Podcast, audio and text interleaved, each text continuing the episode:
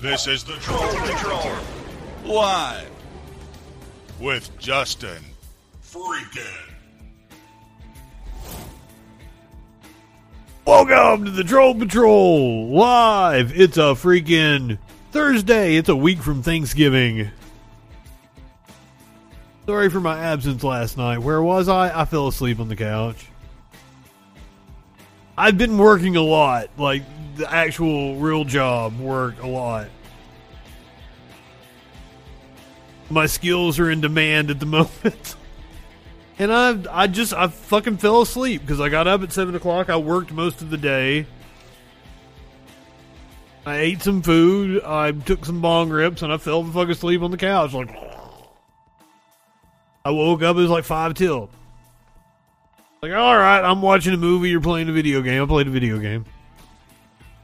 But we got lots of shit to talk about tonight. The cat, the cat was doing everything it could to get my attention. Maynard, the asshole get my attention before I actually went on. I was putting the headphones on. He's like climbing the curtains over here because he wanted me to feed him. Because he knew, he knew I was putting the headphones on. We were getting ready to talk for hours. What are we going to talk about tonight? You ask? I'm glad you ask. Crazy Clay, a small business owner, is standing up to tyranny here in the United States. I cannot wait to show you Crazy Clay. Tucker Carlson has a message to all the Patriots at the Patriot Awards. I did not know there was a Patriot Awards going on. Quite possibly, I would have streamed it. We would have Patriot patrolled the Patriot Awards. If you, if you, like, if this is the only Troll Patrol you ever watch, you pick one Troll Patrol to watch this year, this is the one I feel like I'm doing a David Letterman bit now. A dude is throwing a fit over porn in school. I'm sure that's not just some right wing fear mongering. There's a new COVID law taking effect in Tennessee that doesn't sound uh, doesn't sound logical to me, but we'll make our, our decision after we hear the facts of the case. A doctor in Texas is resigning over the vaccine mandate and her pro ivermectin tweets. I've got to make sure I'm not on. Make sure I'm not on YouTube tonight because this will indeed get me a strike. Especially, we're starting off with something that is definitely going to get me a strike if I was on YouTube. Jeff Bezos received groans when making a donation to charity. Speaking of making a donation to charity, Elon Musk was presented with the proof that he asked for of how the money would be spent if he, uh, what was it, four billion, six billion to uh, eliminate world hunger. The UN has put together their plan. They came with receipts. Now the ball is in Elon Musk court. He'll never He'll never pony up, I don't think. However, he did sell the stock last week, like he tweeted about. JP Morgan is suing Tesla over those tweets by Elon Musk. A man was arrested for flipping off Jesus. I'm I'm serious. We're gonna get into the latest in the Kyle Rittenhouse case. Plus, uh, we're going to hear from Travis McMichael, who testified in his defense the killing of Ahmaud Arbery. We're going to talk about Julius Jones. I've been on a kick about the botched execution in Oklahoma a couple of weeks ago. They were trying to do it again. They will not be allowed to. Two men have been exonerated for the killing of Malcolm X. Oh, oh, we're going to talk about Paul Gosar. He was officially censured by the House of Representatives, stripped of his committee assignments. Ooh, things got heated today in a Senate confirmation hearing for comptroller I can't believe things got heated in a Senate confirmation hearing for comptroller. But you can leave it up to Republicans to create some bullshit. Starting off tonight. Speaking of bullshit, his name is Donald Trump. We haven't heard from him in a while, and uh, he did a he did a interview with Judge Janine. We start with my exclusive sit down with President. Exclusive sit down. He was in great spirits and as fired up as I've ever seen him. His prediction for the Virginia gubernatorial race, his reaction to Biden's disastrous administration. His prediction. Oh, is this old? Published on October 31st. Oh, I thought it was something new. Well, fuck you, Janine. We'll move on. That's the problem with right wing content is, and me not fucking looking at the shit that I'm gonna play on the show. They reshare shit constantly. Just regurgitate their bullshit over and over again. So sometimes it's kind of hard to keep up with what is new in right wing world because they'll just share the same stories over and over and over and over, bombard people with bullshit. With gas prices soaring, Biden has called for a probe into possible illegal conduct. Good on the Biden administration. President Joe Biden on Wednesday called on the Federal Trade Commission to investigate if illegal conduct is to blame for surging gas prices hurting Americans' pocketbooks. Fuel prices are averaging above 340 a gallon according to the American Automotive Association, which forecasts more than 48 million Americans are likely to hit the road next week to drive to Thanksgiving celebrations. I possibly, I think we are possibly at the beginning of a new COVID surge. I would suggest you have small gatherings for Thanksgiving. Even though I'm probably having one of the largest gatherings I've had in a while. Which isn't that many, four or five people tops. The bottom line is this gasoline prices at the pump remain high, even though oil and gas companies' costs are declining. Hmm, I wonder what could cause that. The Federal Trade Commission has authority to consider whether illegal conduct is costing families at the pump. I believe you should do something immediately, Biden wrote in a letter to FTC Chair Lina Khan. High gas prices can pose a big political problem for the president, as a new ABC News Washington Post poll shows 70% of those surveyed rate the economy negatively, including 38% who say it is in poor condition. About half of Americans overall and political independents blame Biden for fast rising inflation. I do not know what Biden has done to cause fast rising inflation. I've said it a million times. To the extent a president can affect the economy, it takes a couple of years. This is not taking up for Biden, but like the mess that we're currently in, this is the Trump economy. And Trump's handling of COVID. Who would have guessed the price of non renewable resources keep going up? Especially when I think OPEC, after the drop last year, is legitimately gouging the market to try to make up for what they lost during the pandemic. The administration, and also that is another good point. The entire world is getting hit by inflation in certain sectors. It's not across the board inflation. So how can you blame Biden for that, especially when we're still operating on the Trump continuing resolution, the budget from last year? We're still under a Trump-fed chairperson. Because the Democrats haven't passed a budget yet. That's what the reconciliation fight. The Build Back Better Act, that's the fucking budget. That's what they're talking. The goddamn budget for the government is what they're talking about. Administration had previously asked the commission to monitor the gasoline market for any illegal conduct earlier this year, leading to the FTC increasing their oversight on mergers of oil companies that result in fewer options for consumers. That's that's a problem across the board in this country.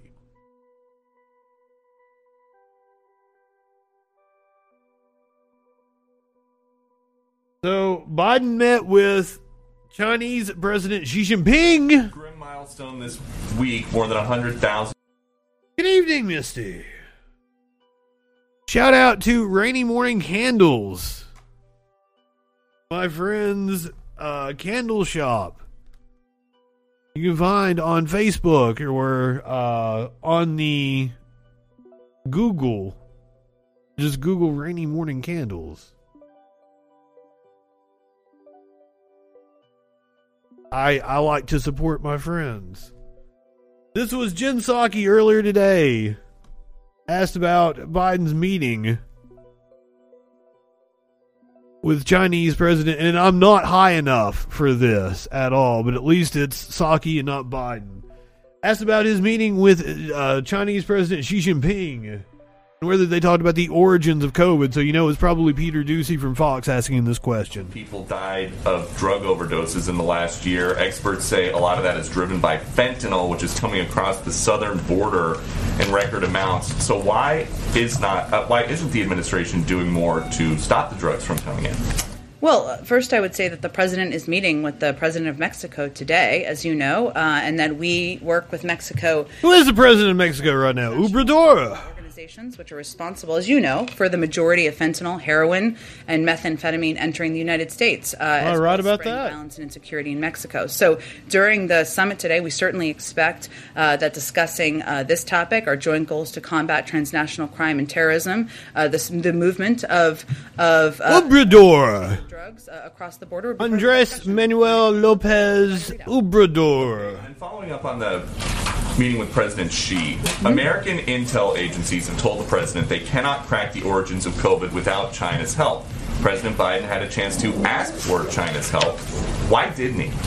Well, uh, Yo quiero Taco Bell. Push for uh, little dog made quite the name for himself. I believe that dog's dead now. Unfortunately, information. We've never held back on that front. We've uh, argued for it publicly. We argued for it at every level, and the president did talk in his meeting about the importance of transparency, which is this is exactly an example of. He talked about the importance of transparency, but did he ask President Xi? Please join me. Cooperate specifically with this U.S. intel agency-led investigation into the, the rips. Peter, it's clear that that's what we want. That's what we've been pressing on.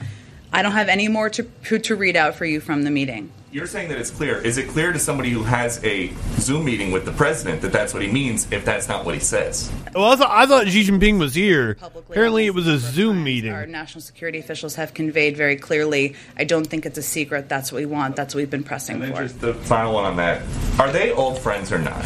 Because president has claimed that they're not. You claimed that they're not, but then President Xi said that they are. Uh, the president didn't say that. The president considers him someone he has. What the fuck? Uh, this wasn't uh, Doocy from Fox News. What kind of question is that? Are you and the Chinese president friends? He says he says you are. What kind of high school fucking bullshit? Known for some time, someone he can have candid relationships with. I can't speak for how the Chinese categorize or describe people they know in the world. I can only describe how the president views the relationship. That's and that's another thing. Like, what was what was the word that they used? What was the exact meaning in the translation? But speaking of China, Senator Tom Cotton is calling for us to boycott the Beijing Olympics, which I believe take place next year, the Winter Olympics. That means they're fast approaching. Good morning. In just a few months. In less than three months, the Winter Olympics will begin in Beijing. I just said that, motherfucker, in just a couple months. According to media reports, the Biden administration is prepared to announce a diplomatic boycott. This is the least, the absolute bare minimum that any civilized nation would do for these genocide Olympics. I'm here today to call on the Biden administration to mount a complete and total boycott of the Beijing Winter Olympics. No athletes, no administration officials, no corporate sponsors. So, like, for this boycott. I don't know that I disagree with Tom Cotton on this. He's talking about the genocide of the uh, Uyghur Muslims in, in one of their, their provinces.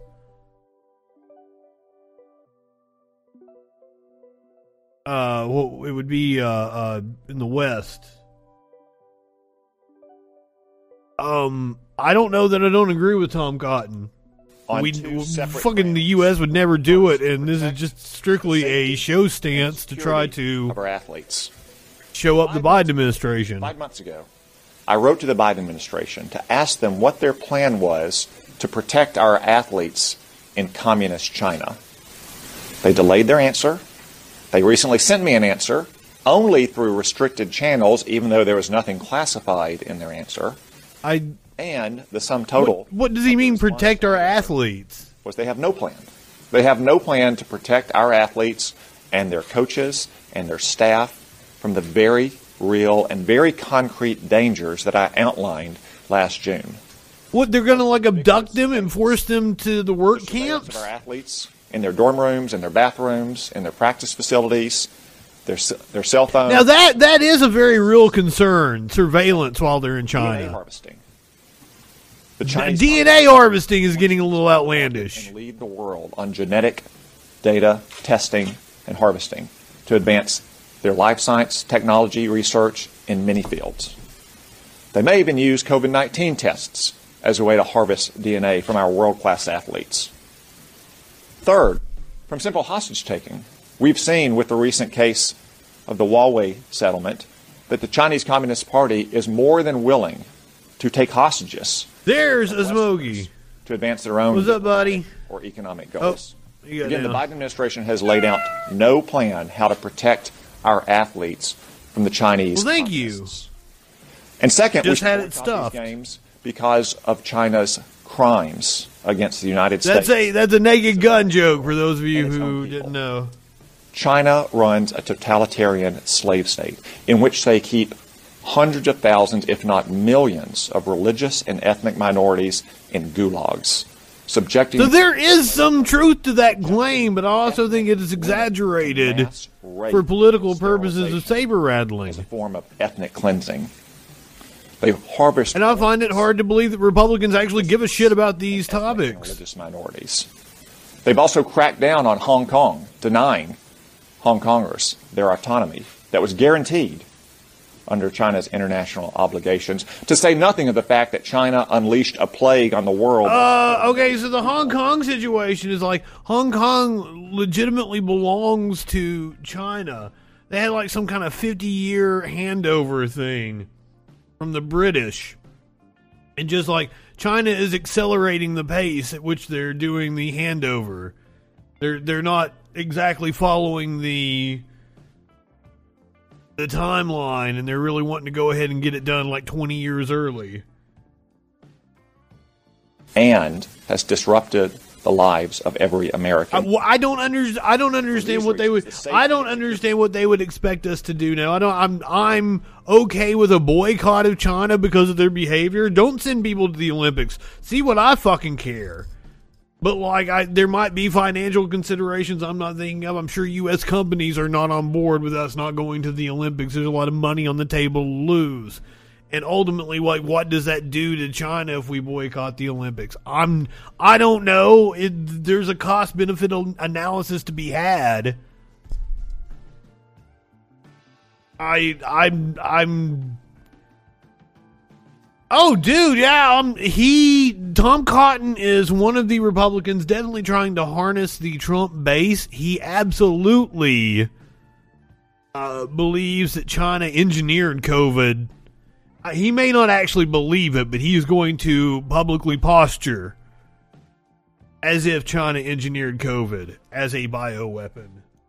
security of our own athletes and China's crimes against the world, we should launch a complete and total boycott of China's genocide Olympics. I regret that will prevent about 300 of America's world class athletes from competing in the Olympics. I sympathize with them. However, they have been failed by this administration, who months ago, months ago, I just don't know that there aren't more effective ways of dealing with the situation, and also like what are what are we by the leaders of the wanting exactly? Movement who should have never awarded these games to a communist tyranny. So today, I call on the Biden administration to boycott the Winter Olympics. I'll now take your questions. The genocide Olympics. You mentioned it briefly, but what is your message though to all those athletes who have worked hard for so long to go to these winter games? I I I, I don't know. I don't know. I just I, I think there might be more effective ways to get things done, but like this is all about the red baiting that the right is doing, and they did it with the nominee for comptroller. I don't even know what her fucking name is.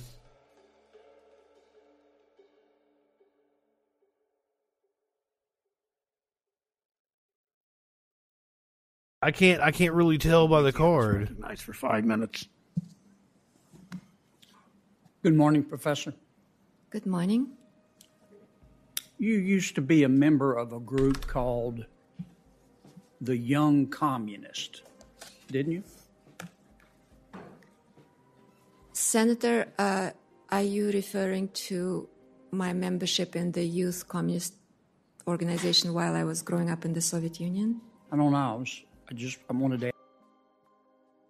So President Biden has nominated Saule Omarova, a law professor at Cornell University, to be the next head of the Office of the Comptroller of the Currency, which is responsible for regulating the assets held by more than 1,000 banks.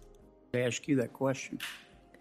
Well, Senator, I There, there was a group called the Young Communists, and you were a member. Is that right?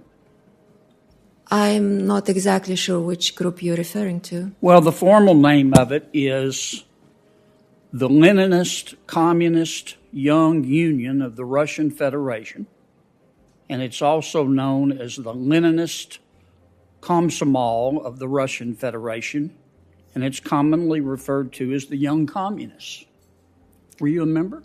Senator, I was born and grew up in the Soviet Union. Yes, ma'am. But were you a member of that organization? Everybody in that country was a member of the Komsomol. Yes. so I was getting ready to say. Everybody would have been a member of the Communist Party at that time in Russia. which was the Communist Youth Organization, So, because so you that were was you were a member. that was a part of normal progress in school. Um, did you have you resigned Like being like in the Boy Scouts here. The from the Young Communists? you grow out of it with age. Did, did you did you did you send them a letter though resigning? Uh, Senator, uh, this was many many years ago. As far as I remember, how the Soviet Union worked was at certain age you automatically. This this poor lady doesn't even have like like she knows what he's talking about, but she doesn't understand his thinking on this. That he's honest to God, just McCarthyism, just right at her. automatically stop being an I'm not high enough for this shit. records and see if you can find a copy of your. Senator Kennedy, I don't, I don't interrupt. I almost never interrupt these, but Well, you always Professor- interrupt me, Mr. no, actually, I don't. Not I nearly won't as many times. I as I'd won't like to. pursue No, I, I she, questions. she renounced her Soviet citizenship. Senator Sherrod Brown, not as many times as I'd like to, Senator Kennedy. you need to be interrupted in your fucking bullshit. Well, I understand that, but you're not the witness. She is. Would you look at your records and see if you can find a, a letter of resignation for me? Senator. Um, as I explained, What an absurd request. part of the Soviet population. Yes, population. ma'am. I got that part. I just want to see if you look at your records and see if you find a letter of resignation. Let, let me let me take Old Lady a Kennedy. on your record. Old Lady Kennedy is a fucking idiot. Right wingers are morons. And and here's what I found. Look, this is America. You can believe what you want, but we can't just let anybody be controller of the currency. You wrote your thesis in college at Moscow State University on the title was Karl Marx's Economic Analysis and the Theory of Re- Revolution in the Capital. But seems like a pertinent topic. You studied at university at Moscow State University scientific communism, which is the science regarding the working class struggle and the socialist agenda. In 2019, not 30 years ago, in a Canadian documentary, you called the financial services industry, quote, a quintessential asshole industry. Yes! Um, you wrote a paper Senator Kennedy, you're making me like this woman more and more. They, this is the Biden administration nominee for comptroller. Thank you, right wingers, for pointing her out to me because in normal times, even me who pays attention to politics, this would have just flown right under my radar. But because you decide to be an asshole, like I'm like, oh shit, this woman's cool. Called systemically significant prices, calling for the federal government to set wages, food, gas prices. In 2020, you wrote a paper called The People's Ledger, where you said we need to abolish bank accounts and make everybody set up an account at the Fed where the federal government will have access to your data. Post office. Post office banking. You wrote another paper called The Climate Case for a National Investment Authority where you said what we need to do, the oil and gas industry, is have the federal government bankrupt them so we can tackle climate change. I think we should nationalize them. You joined a Facebook group, a Marxist Facebook group, to discuss socialist and anti capitalist views. Good on her. Now, that's what I see from your record. And you have the right to believe every one of these things. You do. This is America.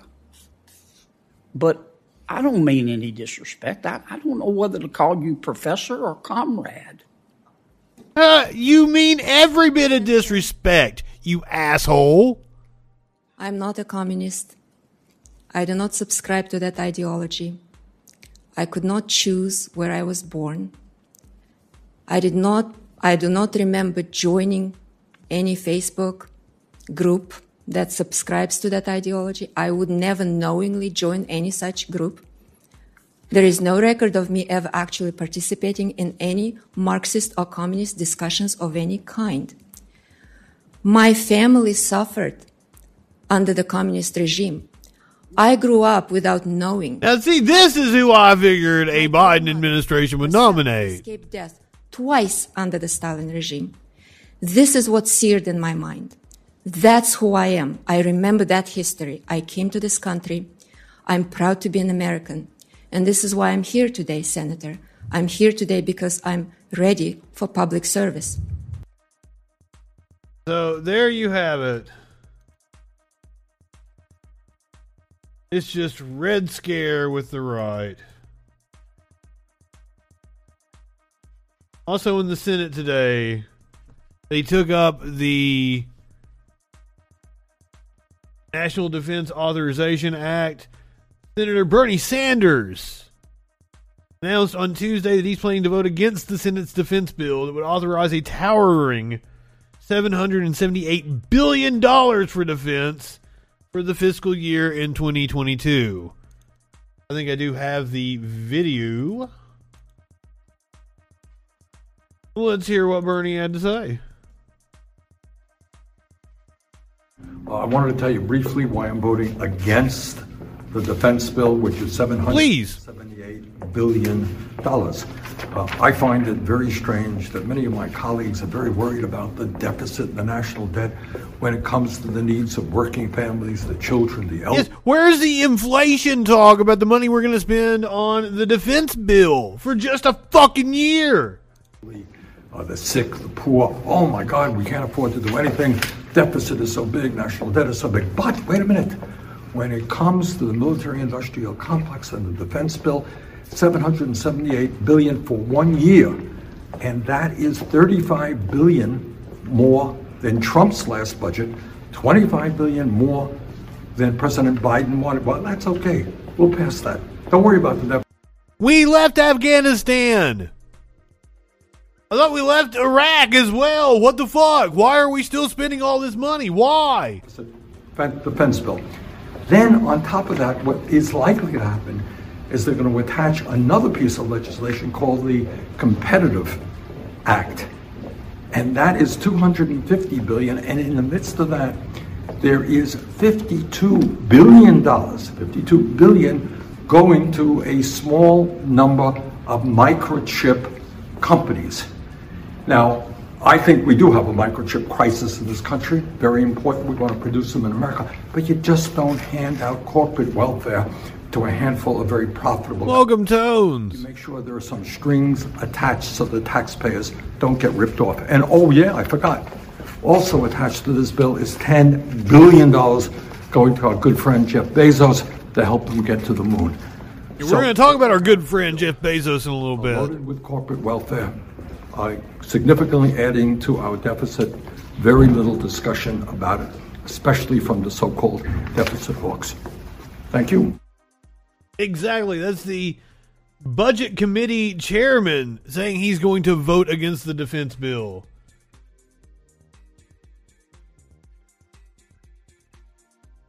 The likely passage of the bill comes at a time when Congress is negotiating a social spending bill that would cost 1.75 trillion over 10 years or about a fifth of the amount in spending over 1 year that the current defense bill proposes.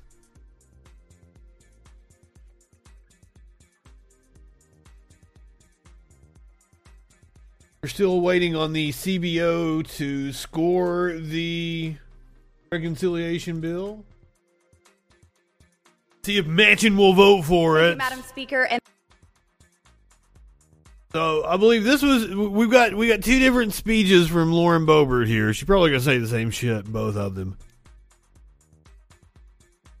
This is Boebert going off on the socialist spending agenda by the Democrats.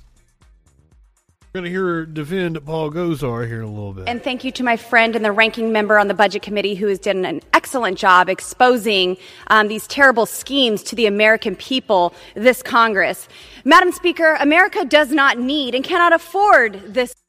I've cashed out my bowl. I need to pack another one because you know I ain't high enough for this shit. It's junk.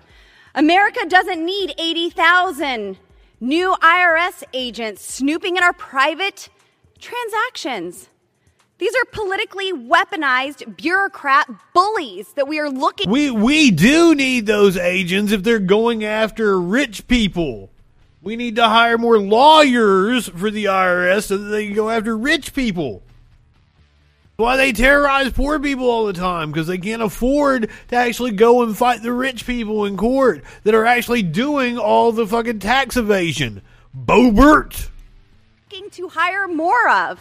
America cannot afford $1.5 trillion in new taxes while federal bureaucrats haul off and spend $4.1 billion on electric bicycles. Do they realize that this will use more fossil fuels, more petroleum products to create electric bicycles than a conventional bicycle? I don't think so, and I think they've lost their ever-loving minds. 7.8 billion Great idea. Let's do conventional bicycles for everybody.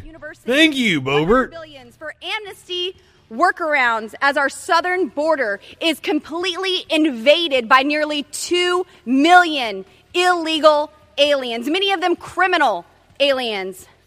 There's 550 billion for Green New Deal policies and tax breaks so speaking, speaking of criminal, this is not this is not the only not only the not only the only not only the only the fuck am I trying to say? This is not only the only speech we're gonna watch from Lauren Boebert. This is this is she's involved in another story.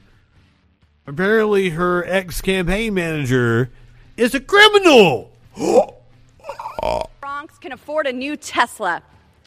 Biden's broke back budget has another $330 billion to incentivize workers to stay home.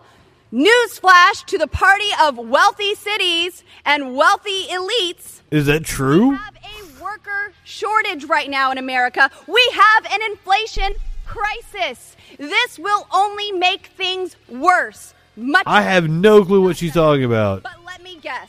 When things do get worse, as they inevitably inevitably will, Okay, she owns a restaurant that she works in, so perhaps maybe I'll pass, and I urge my colleagues to vote. hopefully, hopefully she understands the plight of service workers because she has been one. Like she waitresses at her own restaurant. So perhaps she's nice to service workers. God, I fucking hope. Because you're right, she she has all the trappings of someone who would be horrible to a to a worker. She got called out by uh, a local news anchor. Where's the fucking volume? Republican Congresswoman. It's time that we acknowledge something that may be obvious by now. We hold Republican Congresswoman Lauren Boebert to a different standard than every other elected official in Colorado. We hold Congresswoman Boebert to a far Much lower one. standard. If we held her to the same standard as every other elected Republican and Democrat in Colorado, we would be here near nightly chronicling the cruel, false, and bigoted things that Boebert says for attention and fundraising. This is not about politics, assuming politics is still about things like taxes, national security, healthcare, jobs, and public lands. This is about us, as journalists, recognizing that we'll hold a politician accountable if they say something vile once, but we won't do it if they do it every day. Our double standard is unfair to all the elected officials in Colorado, Republicans and Democrats, who display human decency. Fuck yeah, good on that dude.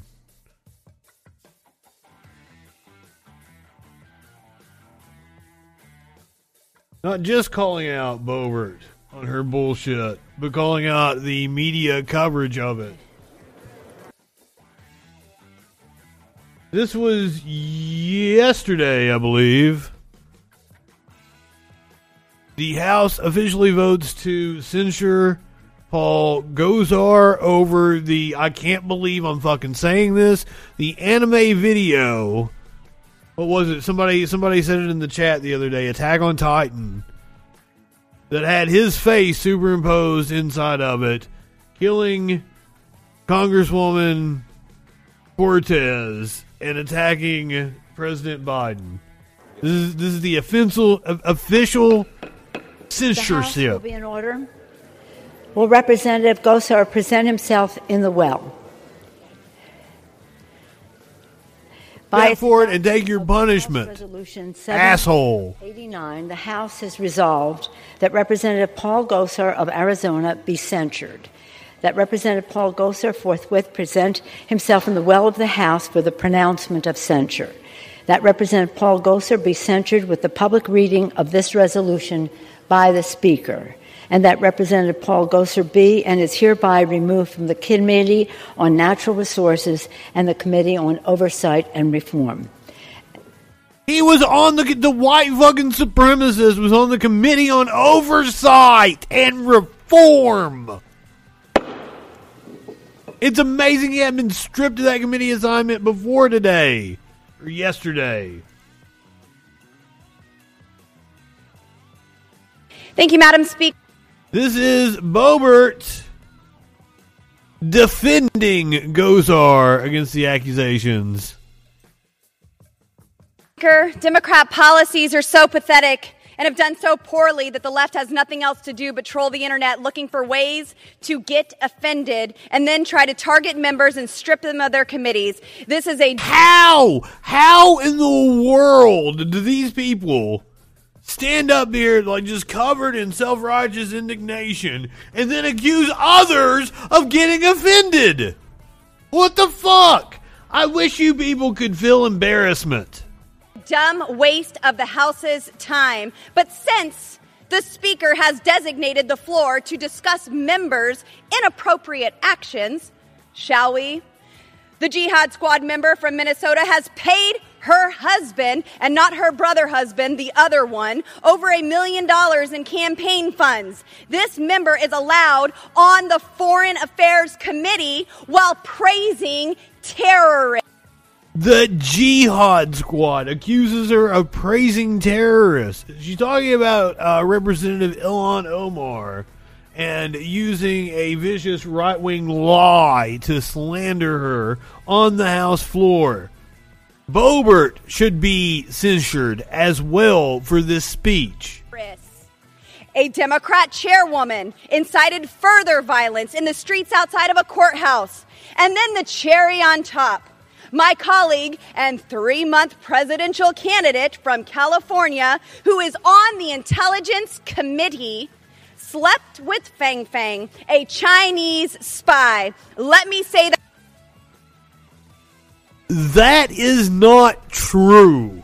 And no one, no official organization has accused him of that. There is no evidence that he did that whatsoever. That is just something that the, he, the report said that she had like infiltrated his campaign as like a volunteer campaign worker. It said she had slept with two Midwestern mayors. And from that report, these assholes have ran with it and said that Eric Swalwell slept with a Chinese spy, which there's no evidence of at this time. They're just making it up. So let me say that again. That's just fucking made up. That again. A member of Congress who receives classified briefings expired. was Gentleman sleeping with the Florida. enemy. This is unacceptable, and this would never Gentlemen, his be. time's expired. Gentleman from Florida. So there you go. Representative Lauren Boebert defends Paul Gosar by attacking everybody else. What does Paul Gosar have to say in his own defense? Does he apologize for the video? Thank you, Madam Speaker. I rise today to address and reject the mischaracterization, accusations from many in this body that the cartoon from my office is dangerous or threatening. It was not. And I reject the false narrative categorically. I do not espouse violence towards anyone. I never have. I just like this motherfucker watches anime. This what in the like I can't believe a congressperson is tweeting out fucking anime clips in the first like this whole thing is so absurd. And the fact that his family has all come out and said like he's a he's a psychopath and shouldn't be in office is just like what? What? Not my purpose to make anyone upset. I voluntarily took the cartoon down, not because it was itself a threat, but because some thought it was. Out of compassion for those who generally felt offense, I self censored. Last week, my staff posted a video depicting a policy battle regarding amnesty for tens of millions of illegal aliens. This is an enemy that speaks to young voters who are too often overlooked. Even Twitter, the left's mouthpiece, did not remove the cartoon, noting it was in the public's interest for it to remain. To see what a dumb fuck you are. Understanding and the discussion of the real life battle resulting from this administration's open border policies. This body is considering passage of Mr. Biden's reckless socialist Marxist 4.9 trillion dollar spending bill that provides $100 billion for amnesty to tens of millions of illegal aliens already in this country. This is what the left doesn't want the American people to know. Our country is suffering from the plague of illegal immigration. I don't stop pointing this out, nor will I. We have an actual plague going on, and he's he's got to opine about a made up plague. all condoned by this administration. For this cartoon, some in Congress suggest I should be punished. I have said decisively there is no threat in the cartoon other than the threat to immig- the immigration poses to our country. I didn't realize it was about immigration. Was that somewhere in the cartoon? We watched it last The week. American people deserve to have their voices heard in Congress. No matter how much the left tries to quiet me, I will continue to speak out against amnesty for illegal aliens, defend the rule of law, and advance the American First agenda. Just- If I must join Alex. Gentleman's recognized 30 seconds. If I must join Alexander Hamilton, the first person attempted to be censored by this House, so be it. It is done. Madam Speaker, I yield back. I mean, Hamilton's in vogue right now. Thanks to Lynn Mel Lin-Manuel Miranda.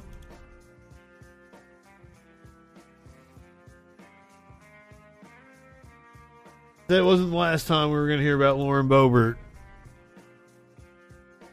The FBI raids the home of Mesa County Clerk Tina Peters. An election data breach investigation. This is this is Tina right here next to my pillow guy. Federal, state, and local authorities searched the homes of Mesa County Clerk Tina Peters and three of her associates on Tuesday as part of an investigation into accusations the elected official was involved in voting machine security breaches, according to an official who helped conduct the searches. The FBI carried out a court ordered search of Peters' home in Mesa County on Tuesday morning, leaving her terrified. Peters said Tuesday night in an appearance on Lindell TV. Oh shit, do we have. We've got to see this video then.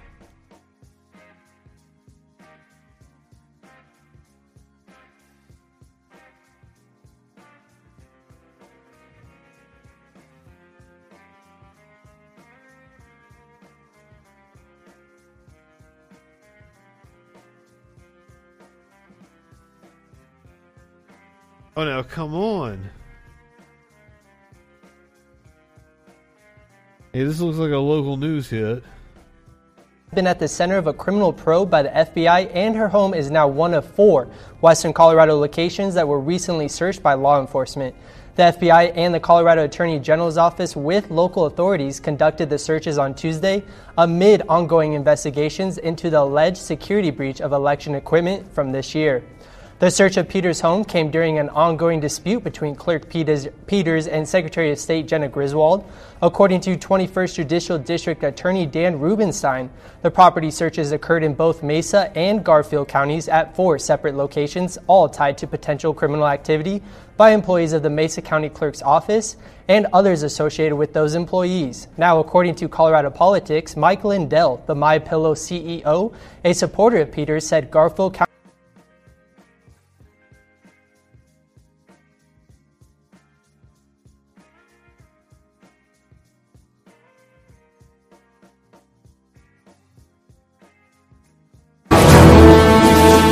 This is the Lindell Report, bringing you news.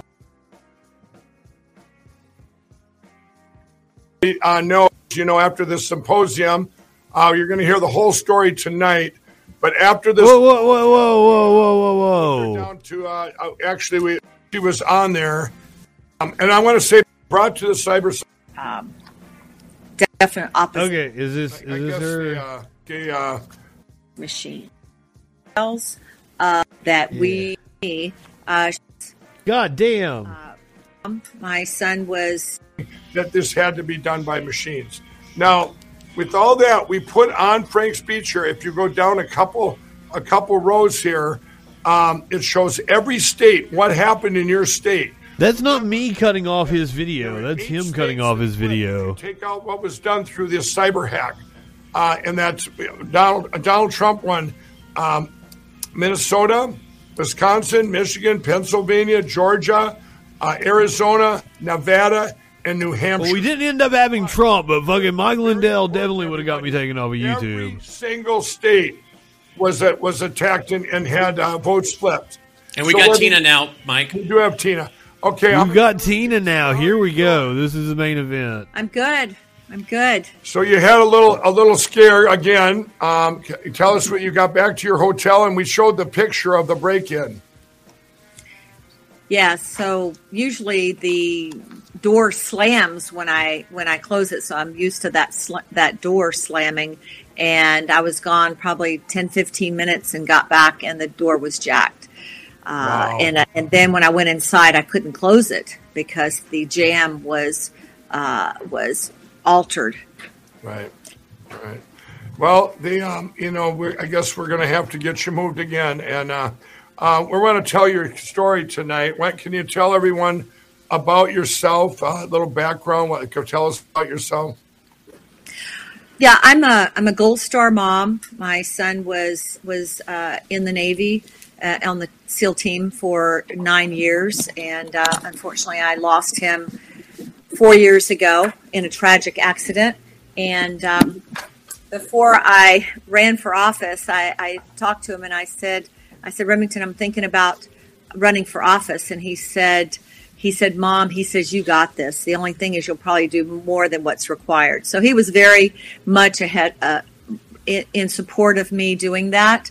And uh, unfortunately, one month before the primary, uh, I lost him. And so I was elected to be the county clerk. So this this woman was not the campaign manager for Lauren uh, Boebert. One of the three connected to her that had their homes raided was the campaign manager for Lauren Mesa Boebert. County, That was the and uh, which is Mesa County is the last bastion of conservatism in Colorado. Uh, there's been a since then there has been uh, numerous attempts to remove me from office, and um, Well, so you're been probably batshit crazy, woman. engaging couple years to Right. So, but you're in charge of the elections in Mesa County. Yes, I'm the elected official in charge of elections in Mesa County with the official custody Which of is scary as fuck. and electronics. And I the, have uh, the. Uh, Go ahead. I was just going to say I have the fiduciary duty to the citizens of Mesa County who elected me to ensure the integrity of elections.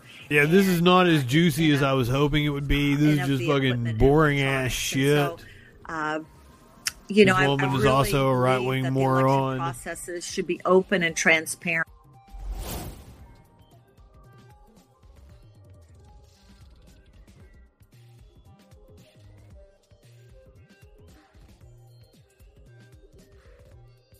So, two men said to be cleared in the 1965 killing of Malcolm X.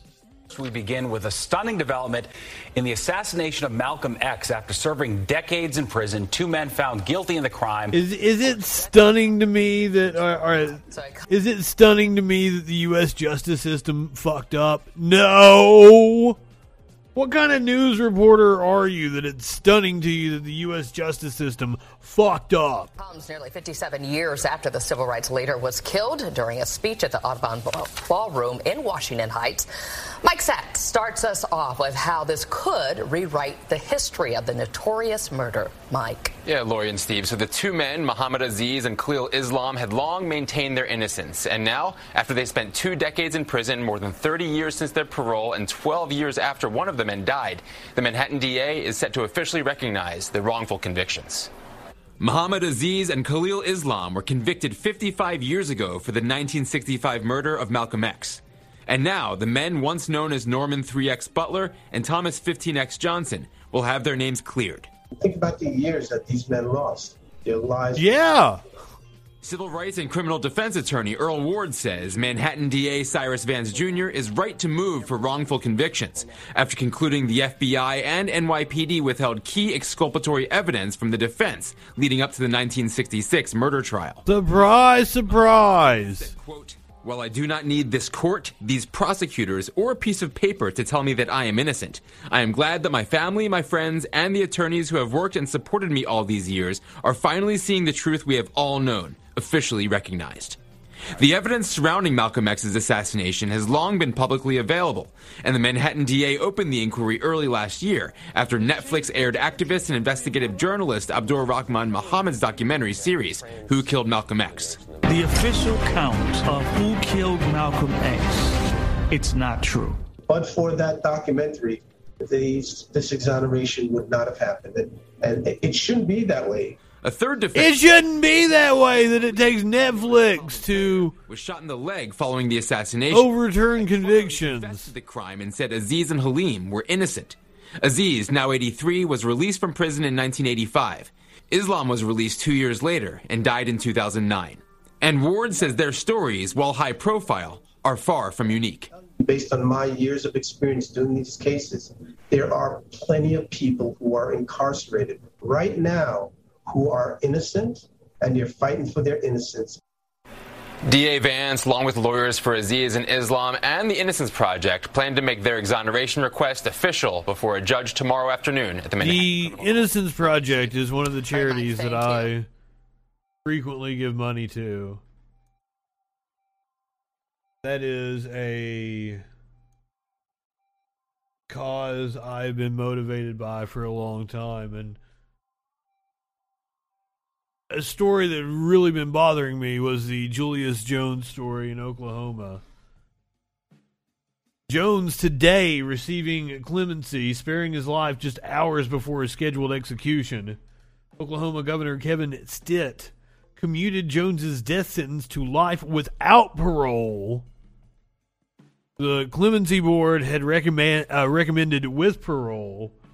A partial adoption of recommendation from the state's pardon and parole board.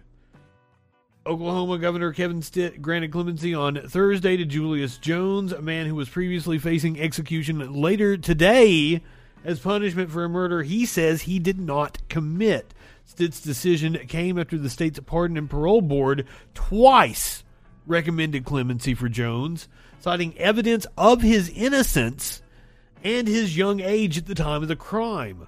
Personally, I believe in death penalty cases there should be no doubts, and put simply, I have doubts about the case. Board Chairman Adam Luck said at Jones's first clemency hearing in September. The Pardon and Parole Board recommended Stitt commute Jones's sentence to life with the possibility of parole, but on Thursday, Stitt specifically blocked Jones from pursuing freedom through parole. After prayerful, prayerful prayerful. After prayerful, pr- prayerful. Am I stoned or is that just like a weird fucking word? Prayerful consideration. After prayerful consideration and reviewing materials presented by all sides of this case, I have determined to commute Julius Jones's sentence to life imprisonment without the possibility of parole, Stitt said in a statement. Stitt ordered that Jones shall not be eligible to apply for one of uh, or be considered for a commutation, pardon, or parole for the remainder of his life. Although the Pardon and Parole Board made its recommendations on September 13th and November 1st, Stitt waited until hours before Jones's scheduled execution because he's a fucking asshole to announce his decision. The delay meant that Jones spent weeks on highly restrictive death watch while he and his family waited to see if he would be allowed to live. And how ironic is it that you put somebody on death watch that you're getting ready to execute?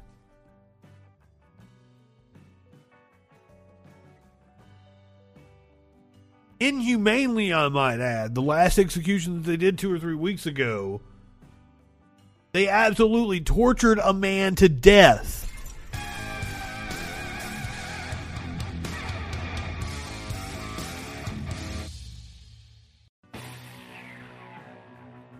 Georgia,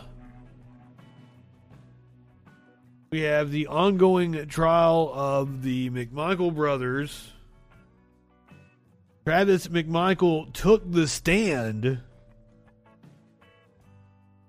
while questioned by the prosecution, admitted to lying. And seeing how I was talking, under stress, nervous, scared, I know what I was talking about here, and that that's what I was talking about. They call the cops, you know. Stop where you're at, call the cops. I'm probably choppy. He had claimed that Ahmaud Arbery had tried to grab his gun. This is the same defense that Rittenhouse is using. We'll get to that here in a second. He claimed that Ahmaud Arbery tried to grab his gun and is going to admit that that is a lie. To to him, being nervous and saying that I was saying this to Mr. Arbery, and then he takes off running. If you're running, I'm not, he continued running. He takes off running. I think that's what I was talking about there. So, what were you nervous about while giving this statement? I just killed a man. I had blood on me still. Mm-hmm. I was the most traumatic event of my life. I was I was scared to death. I mean, it was You have the man felt. It was the most traumatic event of my life. I don't know anybody who wouldn't be scared or stressed or terrified or anything. I mean, it was it was horrible. I'm talking about giving your statement two hours later at a police station. You were nervous because you thought you were going to jail, right? No, I was. I gave him a statement. I mean, if, if I would have, Somebody, you don't think you're going to jail. Is what you're saying. I was going through an investigation. I was following the investigation. So, you saw Officer Duggan's body cam, correct? Officer Duggan, the first officer who testified, his body cam. Yes, ma'am. All right. You were standing right behind Officer Duggan while all that went on, right? Uh, yeah, I guess yes, ma'am. Okay. So you've just shot Mr. Arbery three times with a shotgun, correct? Correct. He's dead on the scene, correct? Correct. He's unarmed, correct? He was. All right. And your father came up to you and grabbed you by the shoulders and went, And there were three of you! You had no choice. You had no choice, right? You saw that? Yes. All right. Which is absolute bullshit. Said that he misspoke in his statement to police because he was scared to death.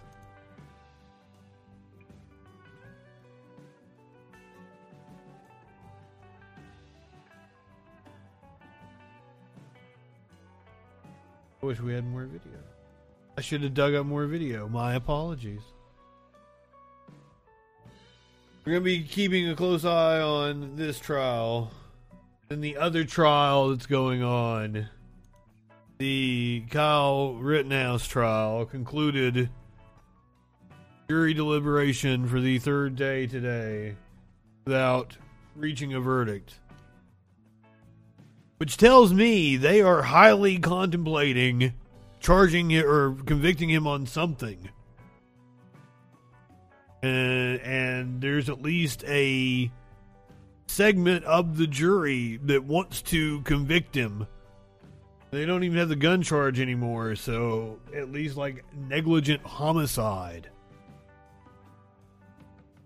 It's going to be quite wild to see the right wing, the way they've reacted to the trial thus far, has been just to completely spit on the prosecution, make a hero out of Rittenhouse. To be wild if the jury comes back and they return uh, a verdict. My my assessment has always been that the most likely outcome is a hung jury. I stand by that. But if they were going to just let him off, I don't think it would have the deliberations would have taken this long. They would be reviewing video the way they have. This is Mark McCloskey. I believe he's a personal injury attorney running for Senate. He's the dude that pointed guns at Black Lives Matter protesters in St. Louis. He was on with uh, what is this Jesse Watters on Fox another News. day for the verdict in the Kyle Rittenhouse trial. The case brings to mind a similar incident from Missouri. In June 2020, Mark and Patricia what? became political targets of the left after they stood up to an angry mob of A similar? How is that similar in any way? Outside of their home, Mark and Patricia used their Second Amendment rights to arm themselves and defend their property. The McCloskeys never fired a single shot, but the liberal media vilified them and smeared them as out of control, gun toting racists. Well, they, they are assholes. aberration. They are not an anomaly. They are a product of their environment because the American environment prioritizes white people, white wealth, and white land at the expense of all others. Sound familiar? Now they're doing the exact same thing to Kyle Rittenhouse. What she said was true. What she said was true. What she said was true. And and this farce of a trial is proving it. Just another American who was fearful for his life as a BLM protest destroyed a city. Mark McCloskey was in Kenosha today showing support for Rittenhouse, and he joins me now. Right, He so feared for his life when he was the only one that killed anybody that night. Weird. Well, you know, it's really kind of interesting. The uh, steps of the courthouse have been occupied. I've been up here for two days by uh, an angry group of screaming and uh, potentially threatening uh, protesters, uh, peaceful, mostly peaceful protesters. Uh, That's a that's a joke on the right, by the way. Mostly peaceful protesters. That means that they're incredibly violent. That they're they're going to attack him at any moment. I promise you that if the jury returns a verdict, the right's line is going to be that they felt threatened by the protesters outside of the courthouse. I guarantee, goddamn to you, that they felt the, the liberal pressure of the woke mob, the socialist mob, would have hurt them the anonymous jury if they not not that they heard the evidence and received instructions from a judge and actually returned a guilty verdict. The right will believe a conspiracy theory that it was because of the woke fucking mob. Mark my word. Underneath a banner today that said "Revolution, nothing less," and uh, uh, and I was told today, amongst other things, that I was a uh, white supremacist, and that the uh, that and I, and I said to the, the lady who was Doubt. at me, um, well, uh, how how are you going to bring the, the country together? How are we going to heal these? Just just like Jesse Watters introduced the package and said that the left was uh, calling him a racist, and they played the clip, and it was just a woman, a a opinion contributor, saying that it uplifts white wealth and white power. The- system uplifts white wealth and white power. That was all she said. A factually true statement. But what Jesse Watters heard was she called Mark McCloskey a homophobic, racist bigot. These wounds if you're standing here screaming at me that uh, that I'm a white supremacist and I'm the problem? And the answer was that once we've eliminated all you white supremacists, uh, then we'll have peace. And uh, that's that's the mood outside the courthouse today. Oh, that sounds like a beautiful time Doubt. There on the courthouse steps. So a bunch of anarchists and communists. And, and and make make no mistake about it. That's the way they fucking think. If we could just eliminate all these stupid leftists and communists, we'd have it made. That's the way they think. So when they say this shit, they are projecting 100%. and smearing you. When you saw what happened with Kyle Rittenhouse, and you've seen this develop, you've probably watched a lot of the courtroom stuff. Very similar to your situation. What specifically were How? the similarities? Because it was again race and trying to put down anybody that could stand up to a mob. Well, once again, you have to understand that everything is racism. Even though the crowd that was in front of my house, the mob that broke down my gate and stormed into my property and threatened me with death and raping my wife and burning down my house and killing my dog, despite Never happened. None of that happened. We we watched the fucking video of what did happen. Heard none of that. None of that was said to this man. He is full of shit. Sir, you are full of I wish you people could feel embarrassment. Despite the fact that in retrospect, when you view the videos, it's it's mostly white folk. Um, but nonetheless, I was a racist immediately, labeled a racist by the by the press before the last person left my front yard, and uh, have been labeled such ever since. And then you've got Kyle Rittenhouse, where the president of the United States calls him a white supremacist based on Never fucking, never fucking, never fucking happened. It was a campaign ad. We watched it, and it shows a picture of him as some as like some MSNBC commentator is talking about violence and white supremacy being tied into it. So this motherfucker gets on Fox News and is like, Joe Biden called him a white supremacist. What the fuck? Just like the whole idea that they called parents terrorists. Like, it's nonsense. These people just make up bullshit to be offended by and then call us snowflakes. And it's not just in, in the Rittenhouse case, but it happened up in Minneapolis where the vice president, now the vice president, was bailing people out of jail. So they go out and riot the next day. The vice president, the He was also a prosecutor that locked up a shit ton of people, dude. that they that we needed to have the correct verdict, not the one based on the evidence, not the one based on what the people in the courthouse courtroom heard or what the jury heard, but what was politically. Wait, wait, wait, wait, wait. How is posting people's bail influencing their their judicial due process, sir? He knows that's a lie. He's a lawyer. He's a fuck. He's a personal injury attorney. He knows better than that. Fuck off, dude. Or there'd be violence, and that's just you know if that's the state of our country, you know we're in for a world of hurt. And you also had a crooked prosecutor. Remember? She slung a bunch of charges at you, kind of like Binger. You know, just shoot first, ask questions later.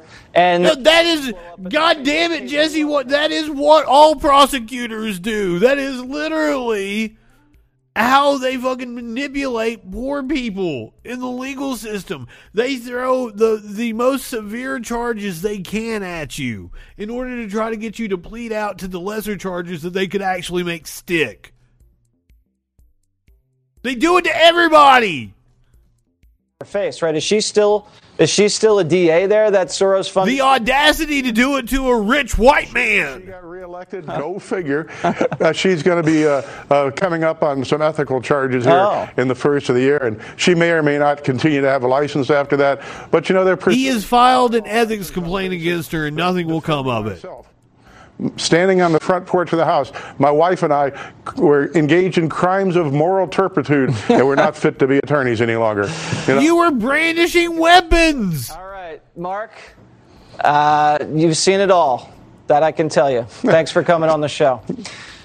Mark, you've seen it all.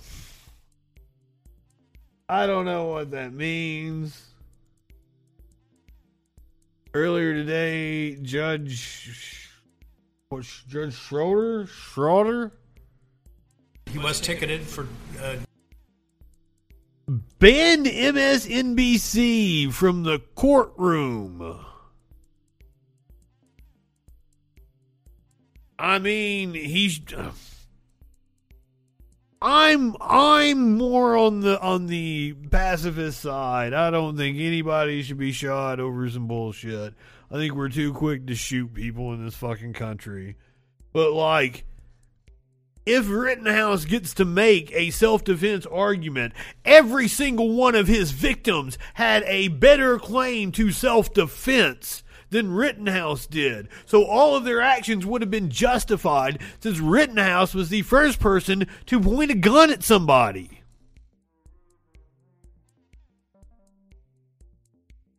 I'm with you, brother. Violating a traffic control signal. Uh, he's not here today, from what I'm told, and um, I have instructed that no one from MSNBC News will be permitted in this building for the duration of this trial. Uh, this is a very serious matter, and I'm So no, he he was behind the jury bus, apparently following them to the hotel. He ran a red light in order to keep up with the bus and got pulled over. He was a freelancer. He didn't actually work for NBC News.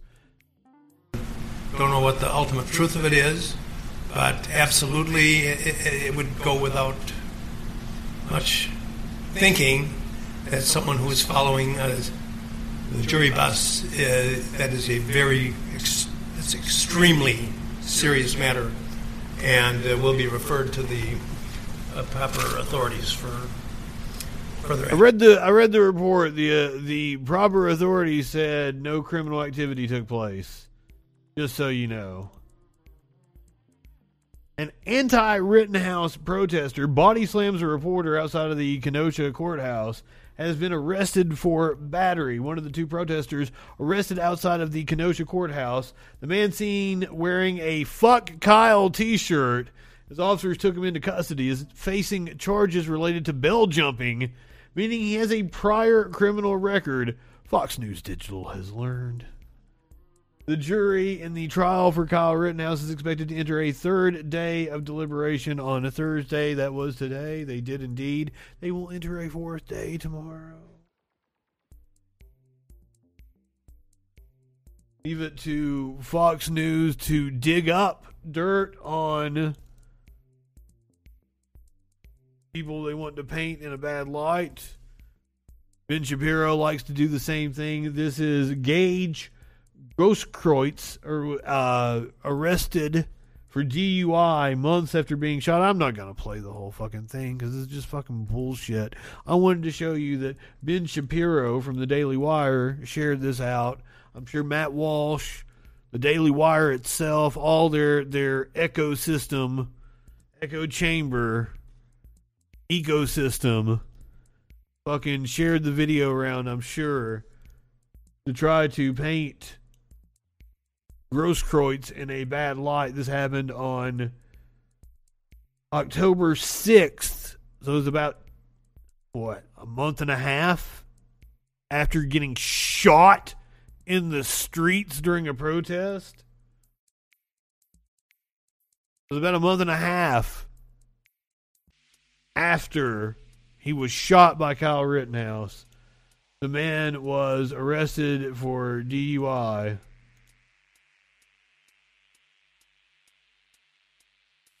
The right is going to make a big deal about it like this changes anything. To think the dude had a issue with drinking after he got shot in the fucking shoulder, almost died. He's the one that survived. There's a thing called survivor's guilt. I think it's gross on the part of right wing media.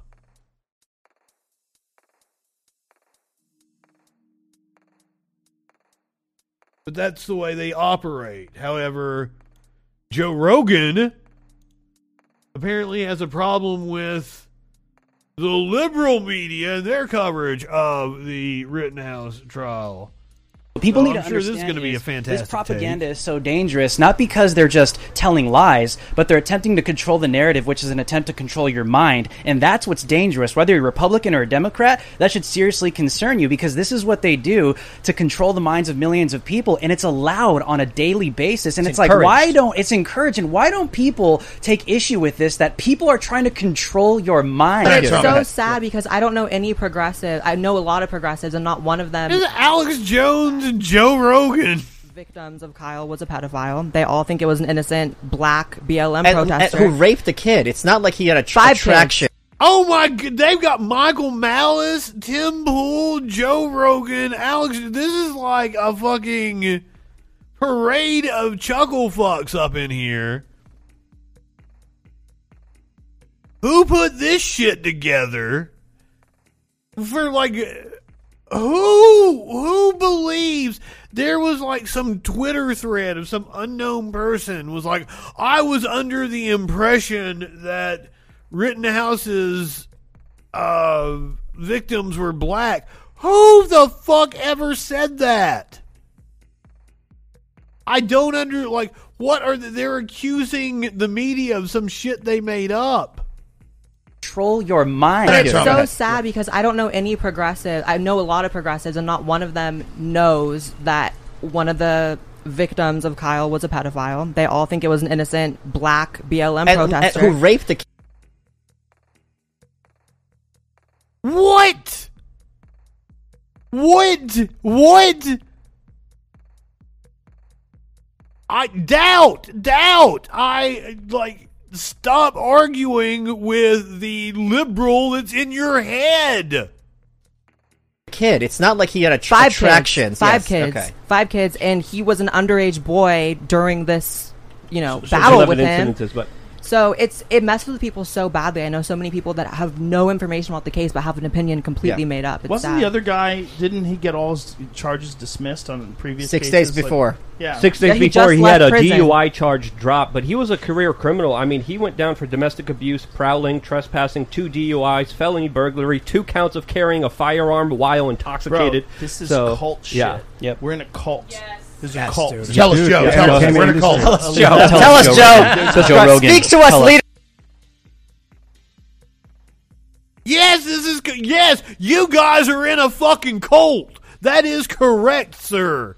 I agree with Joe Rogan. How does the Kool-Aid taste? Shut up, Malice. How's the Kool-Aid? No, we are in a cult. Not- Joe, start over. This information is not based on reality. This is Yes. a left wing cult, and they're they're pumping stuff out, and then they're confirming this belief. They're they're all getting together and they're ignoring contrary evidence.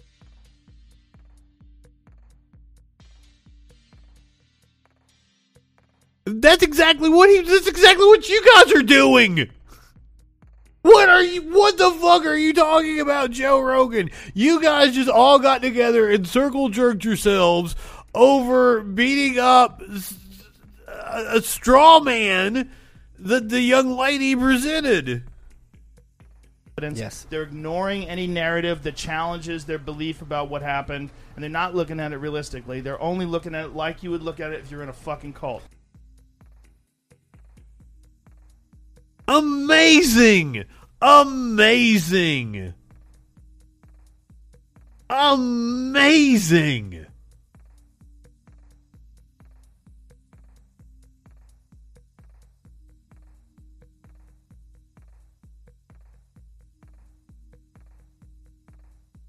Only the way you would look at it if you were in a fucking cult. Like, like these people who are we had the story of the patient that requested ivermectin and died because apparently the family is trying to say because the hospital wouldn't treat her with ivermectin now we have a doctor in Houston who says she is going to resign defending herself after parting ways with Houston Methodist. The hospital says she was suspended last week for posting misinformation about COVID 19. Now, Dr. Mary Bowden has resigned. Stephanie Whitfield has both sides of this story. It's just completely ridiculous. Dr. Mary Bowden was suspended. First of all, what the fuck is Dr. Mary Bowden a doctor of? That's the first thing I want to know. from Houston Methodist before ever admitting a patient. She says trouble started when she decided to focus on unvaccinated patients at her private practice.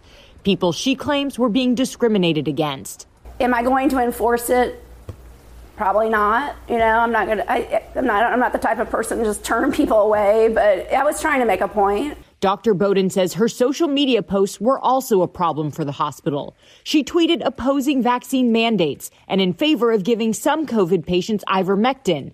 It's a drug federal health officials say has not been proven safe and effective in treating the virus. The hospital released a statement saying these opinions, which are harmful to the community, do not reflect reliable medical evidence or the values of Houston Methodist. The government Yes. and Methodist Hospital, it's one size fits all, no matter what. And if you voice any concerns, then you're you're attacked, you're bullied, and that's that's that's China. That's not America. Houston Methodist What? Dr. Bowden was suspended for spreading dangerous misinformation which is not based in science. I'm not. Yes. Correct. Yes, you are a quack. I'm a mom. I, I have four kids. I, I want the best for my patients. I'm not I'm not trying to I'm not dangerous. Dr. Bowden has I think you are. privileges, parting ways with the hospital for good. Gonna keep on doing what I'm doing because I'm helping people. Stephanie Whitfield. What kind of doctor was she?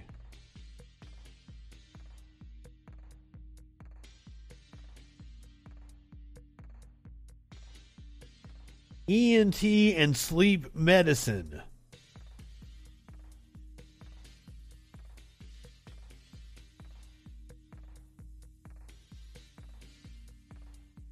Apparently, she's been doing the talk show rounds.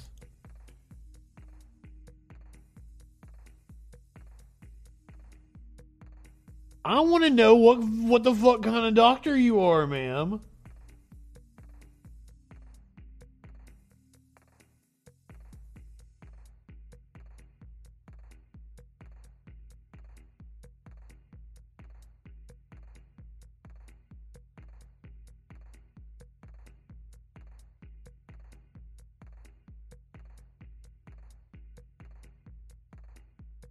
I want to know your qualifications.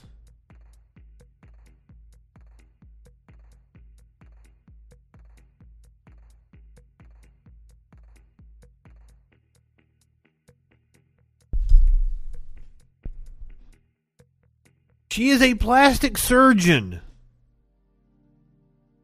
Dr. Mary T. Bowden is a plastic surgeon, not a not a respirologist or, or virologist or epidemiologist. She is a plastic surgeon.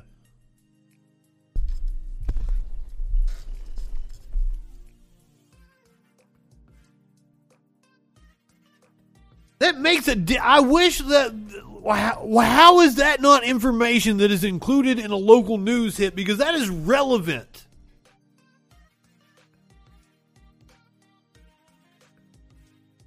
I'm sure she can give you a good nose job. Head and neck plastic surgery is what she is experienced in. I'm sure business is very good.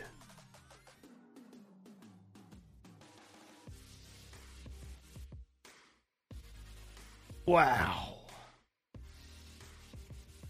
Meanwhile, we have a new COVID law going into effect in Tennessee.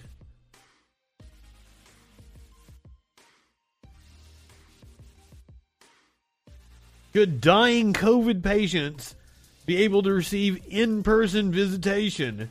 Under a new state law passed with a slew of other COVID 19 restrictions, end of life COVID 19 visitations would be allowed in Tennessee hospitals, forcing them to change visitor guidelines. Because, of course, someone dying of a highly contagious infectious disease What you really want to do is expose them to more people. The new changes come to Tennessee thanks to a far reaching omnibus COVID restrictions bill. Dr. Martin, who has been on the front lines of the pandemic and is often a communication buffer holding an iPad between families and dying COVID patients, says the separation takes a toll on families. Despite some initial concerns, Governor Bill Lee signed the bill forcing hospitals to allow families to be at the side of COVID patients taking a downward spiral. Some Tennesseans say they recognize the possible danger it could propose. I think if it was me, I would want somebody from my family to be with me. I really, really, really would. Many say if it could be done safely, patients should have their family by their side. Can it be done safely? That's why when I was trolling on the issue, I pointed out several people said that, well, healthcare workers don't get COVID.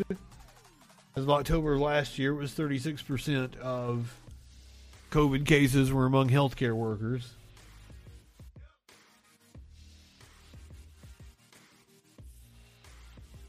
I think it was 36, maybe. It was 37. I don't. Stoner. 30 something. Vials labeled smallpox found by lab worker cleaning freezer in Pennsylvania.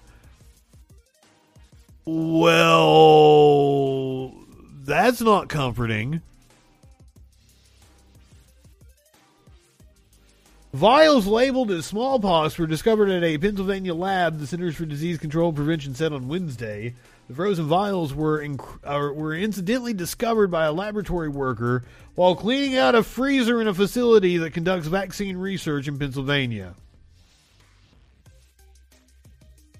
The contents appeared to be intact, and the CDC is partnering with law enforcement to investigate, the agency said. The laboratory worker who discovered the vials was wearing gloves and a face mask. There is no indication that anyone has been exposed to the small number of frozen vials. Smallpox was eradicated in the 1970s, but vaccines still exist in case of an outbreak, according to the CDC. Once a person develops a smallpox rash, the vaccine can protect or cannot protect them. About three in ten people with smallpox die. Uh, NBC Philadelphia reported that the vials were found at a Merck facility in Montgomery County, about 30 miles northwest of Philadelphia. Only two facilities in the world are supposed to have doses of the virus CDC's Atlanta headquarters and a Russian lab. Well, how did they get to the Pennsylvania lab then. Merck did not respond to a request for comment on Wednesday. The Department of Health and Human Services also did not respond to a request for comment.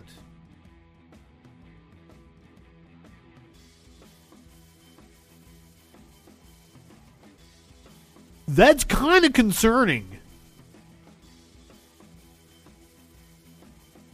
Meanwhile, some good news when it comes to viruses. A second HIV patient has been cleared of the virus without antiviral drugs. In Time magazine, researchers have identified the second HIV patient to apparently clear the virus from her body without the use of antiviral drugs, according to a report published Monday in the Annals of Internal Medicine. Yes, I said a now 31 year old woman who was diagnosed with HIV in 2013 only took antiretroviral therapy for six months during pregnancy to prevent transmitting the infection to her baby. Yet multiple sophisticated tests looking for genetic evidence of HIV in the patient's blood showed no intact virus cells or no intact virus in her cells. According to Dr. Xu Yu, who led the research team reporting on the case, she's a principal investigator at the uh, Ragon Institute of Massachusetts General Hospital, MIT, and Harvard, as well as an associate professor of medicine at Harvard Medical School. Findings suggest that the patient's immune system was even able to clear the reservoirs of HIV that allow the virus to continue replicating for decades. Current anti HIV drugs can lower virus levels to undetectable levels but can't completely rid the body of these lingering reservoirs of the virus. Oh, wow, that's a fucking breakthrough.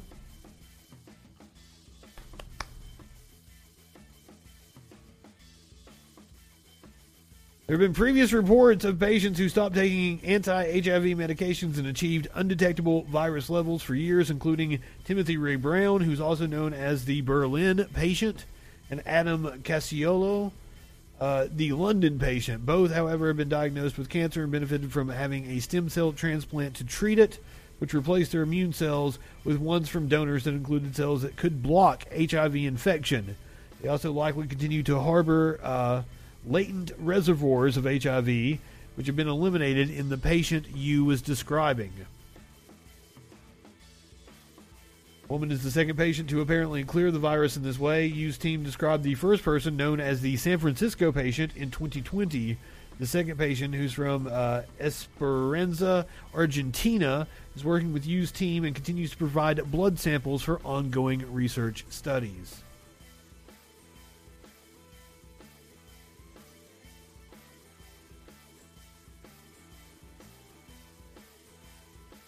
All right, kiddos, hang on to your seats. Going from enlightening to insufferable with Texas Dad delivering a fiery speech about the porn in his kid's school.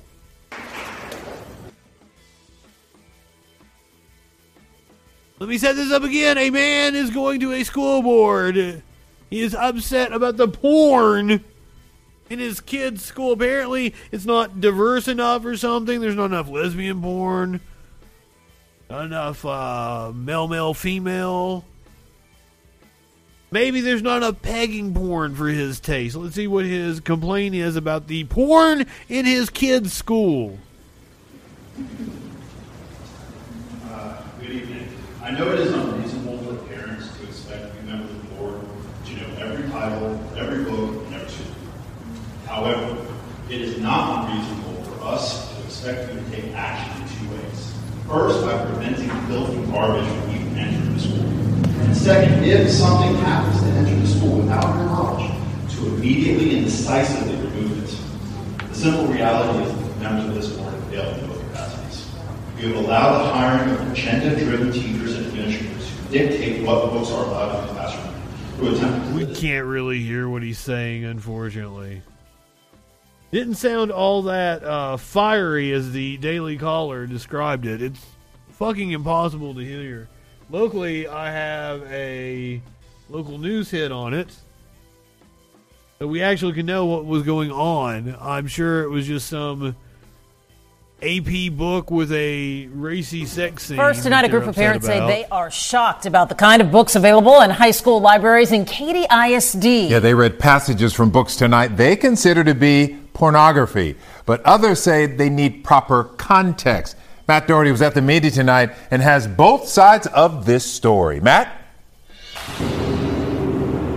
Yeah, even though students today have access to more adult content than any generation in the past, parents tonight said that doesn't mean they should be able to find it in a public school library. I'm reading from the book Jack of Hearts by L.C. Rosen, which is currently in Jordan High School. The description's too graphic for air of sexual acts inside these young adult books. Jack of Hearts. It's, it, well, it's probably like an award-winning Pulitzer Prize book or some shit. The Library of Jordan High School is just one of the books parents read from tonight that they want removed. According to the review linked to the book on the school library's website, the story's protagonist, quote, doles out sex tips to teens of all orientations, also advises those who aren't sure about sex. It says it's, quote, What was the name of the book again? Jack of Hearts, which Jack is of the Library of Jordan High School, is just one of the books parents read from tonight that they want removed. According to the review linked to the book on the school library's website, the story's protagonist, quote, doles out sex tips to teens of all orientations, also advises those who aren't sure about sex. It says it's, quote, best suited for older readers. Young adult novelist Donna Freitas wrote in an op ed for Time magazine arguing that reading these stories So it was too graphic for the local news hit, but I can read you some of the passages. My first time getting it in the butt was kind of weird. I think it's going to be weird for everyone's first time, though. Meet Jack Rothman. He's 17 and loves partying, makeup, and boys, sometimes all at the same time. His sex life makes him the hot topic for the high school gossip machine, but who cares? Like Jack always says, it could be worse. He doesn't actually expect that to come true, but after Jack starts writing an online sex advice column, the mysterious love letters he's been getting take a turn for the creepy. Jack's secret admirer knows everything where he's hanging out, who he's sleeping with, who his mum is dating. They claim they love Jack, but not his unsmashedly queer lifestyle. This has to be a British book. Uh, they need him to curb his sexuality or they'll force him. As pressure mounts, Jack must unmask his stalker before their obsession becomes genuinely dangerous. Uh, published in 2018, Little Brown Books for Young Readers. It does sound like a young adult novel. Uh, novel. In an educational setting opens up a discussion among teens, helping them navigate through big topics like relationships and consent. But the parents tonight Jack me off. I cannot even imagine how I would feel if my child came home with this type of book. We cannot unread this type of content. Karen Perez says books like these should be put in a special section. So this is this is the same we played video a month ago maybe. This has been going on for a while. This is this past Monday. But a month ago the woman was like, "I've never had anal sex. I don't want to have anal sex." You fuck all parents that do this shit. Of the library, where parents have to give permission for their child to read them. They were the worst porn that you've ever seen. It was just incredible. Our kids, they shouldn't be sexualizing our kids. It's also f***ing complicated and tragic and life sucks. Just want to mention, I've never said the F word ever in my life before until just now. So, Katie, they forced this woman to get this book from the library so that you like fucking they put together a group to go to the library of this school and comb through the books in this library and read this shit. No fucking way. I wish I wish you people could feel embarrassment. about the books these parents believe are objectionable. The parents are Yeah, yeah, yeah, yeah, yeah. I've I've seen some fucking hardcore. Man, there is German porn. I don't think it's the worst porn I've ever seen. God damn, right wingers are morons.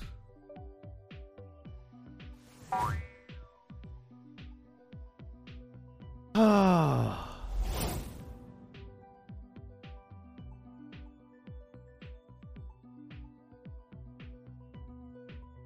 A high school student is suing the district now after they were suspended for saying there are only two genders, according to a lawsuit. New Hampshire teenager is suing his school district after he was allegedly suspended from athletics for saying there are only two genders.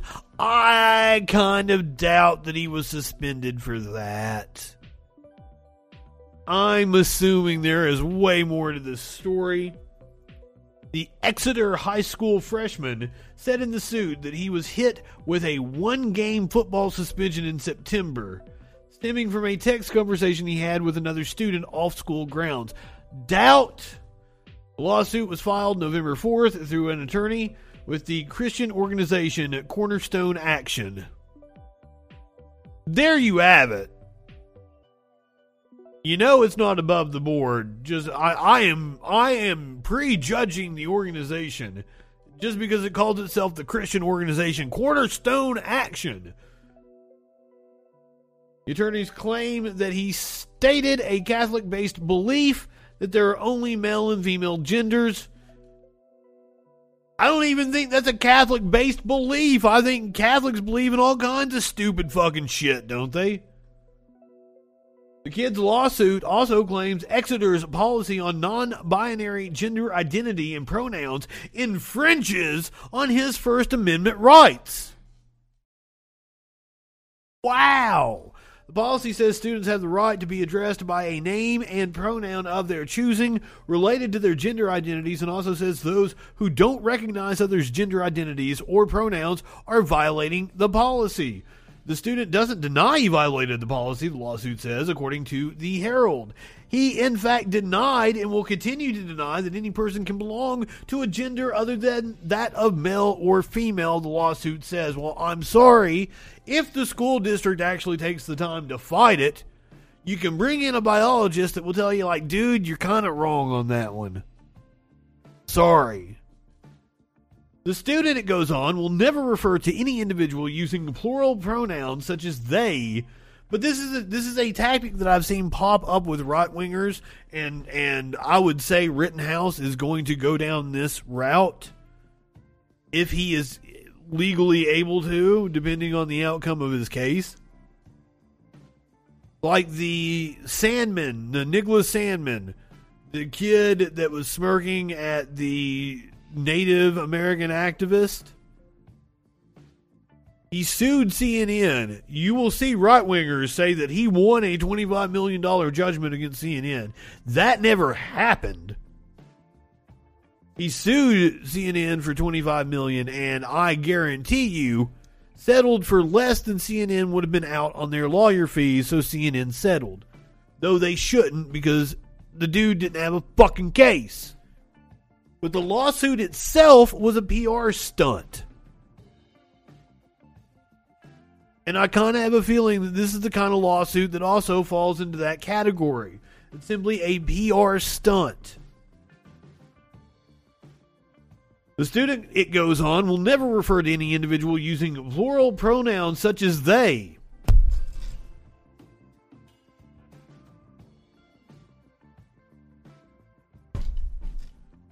Using contrived pronouns such as Z. Or with any similar terminology that reflects values which the student does not share. I had that caller that wanted that was so hung up on like the, the 53 genders or whatever and like I had to go and find out like they're getting that from the fact that like Facebook had 53 different gender options. Who cares? Who cares that Facebook put 53 different gender options? Why do you get like I feel like it's these people might very well have issues with their own gender identity. I don't know what other reason they would fixate fixate on this shit so much that this motherfucker would spend money on an attorney to file a lawsuit where he says 100% he violated the school's policy. They gave him a one game suspension. A one game suspension. But this is a fucking show suit. You know it.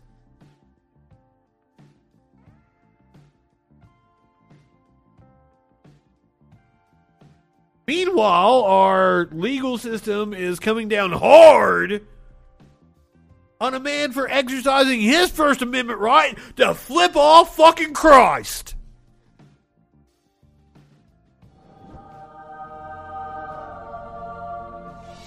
I thought about saving this story for the freak show on Friday, but let's Some let's find terrifying out. moments in one of East Tennessee's biggest churches. Terrifying! Terrifying! Terrifying! Okay, change my mind that something terrifying happened because the headline is a dude flipped off Jesus. It happened at First Baptist Concord during Sunday morning worship. Authorities say a man came into the sanctuary in Farragut cursing. They say he was flipping off Jesus. They say 23 year old Anthony Beeler was and he was restrained and carried out of the sanctuary. Beeler is now charged with disorderly conduct. What was the word? Terrifying? I was not convinced that anything terrifying happened.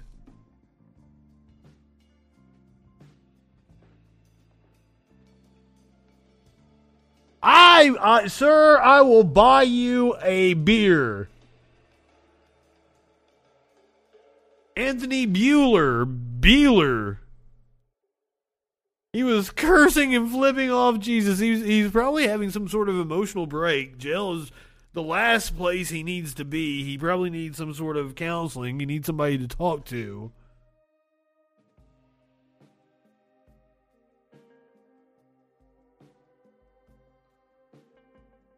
I have not, but we're going we're going to see the mugshot.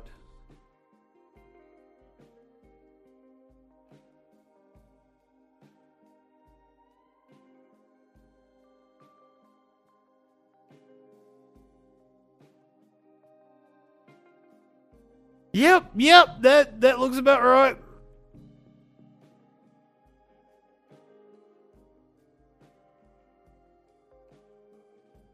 Oh fuck.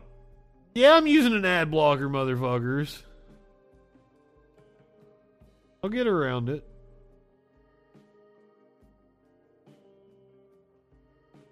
I, it looks about right to me. I, I, I highly enjoy mushrooms. I also highly enjoy seeing Elon Musk get dunked on. But I like I never thought I'd find myself in a situation where I'm rooting on JP Morgan. Who is now suing Tesla over Elon Musk's tweets. JP Morgan Chase on Monday sued Tesla for $162 million, accusing Elon Musk's electric car company of flagrantly breaching a contract related to stock warrants after its share price soared.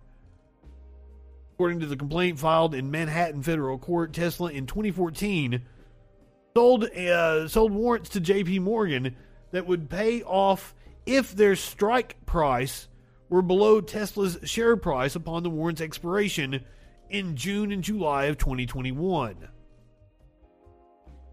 JP Morgan, which said it had authority to adjust the strike price, said it substantially reduced the strike price after Musk's August 7th, 2018 tweet.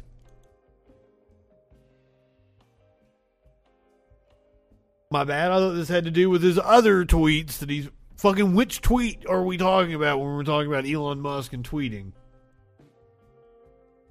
Musk's August 7th, 2018 tweet that he might take Tesla private at 420 per share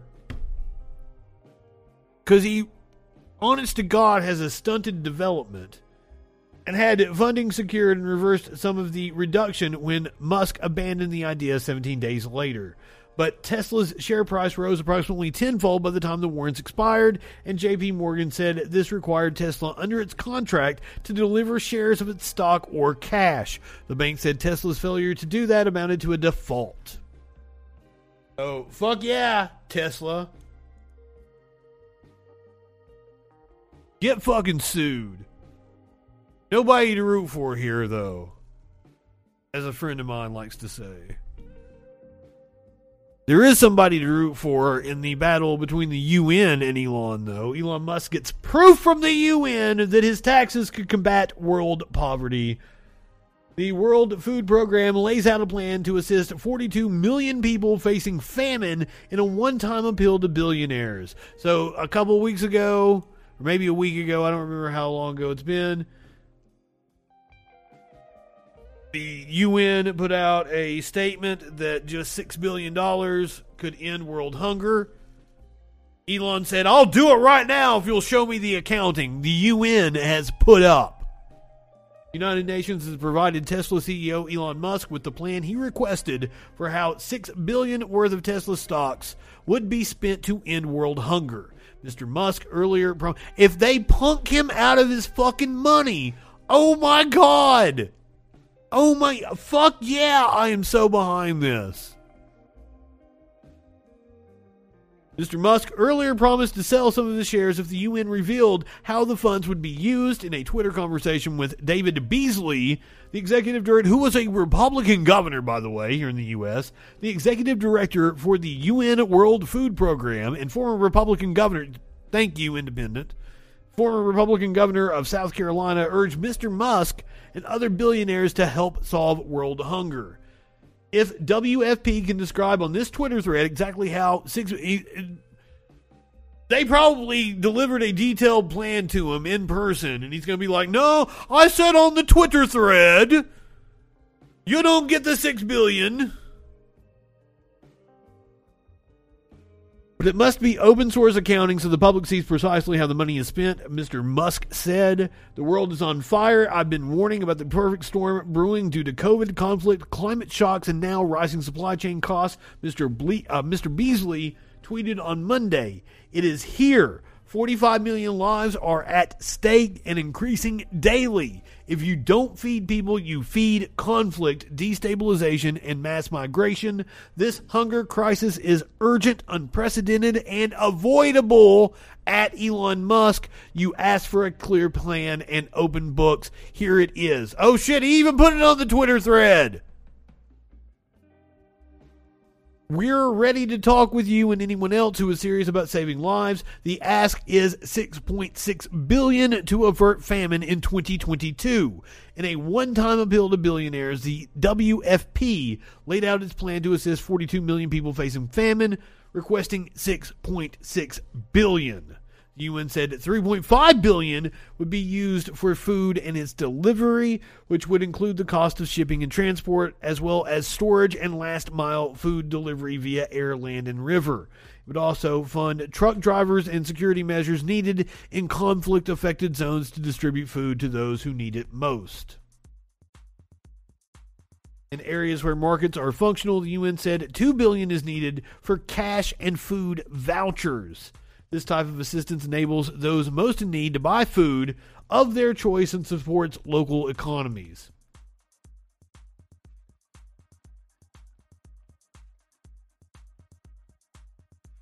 Fucking A. I saw a picture of Elon's uh, mother. I don't think I saved it.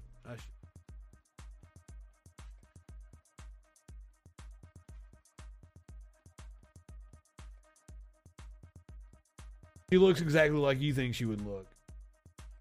Speaking of asshole billionaires, Jeff Bezos earns groans at a charity gala for only donating half a mil. We're starting to think people might uh, really not like this guy. This is in page six. Jeff Bezos somehow managed to become the villain of a fancy fundraising gala in Los Angeles over the weekend, even after donating $500,000 to the cause. The Amazon and Blue Origin boss and his girlfriend, Lauren Sanchez, went to the A-lister star-studded, no, A-lister studded Baby 2 Baby event. What in the fuck?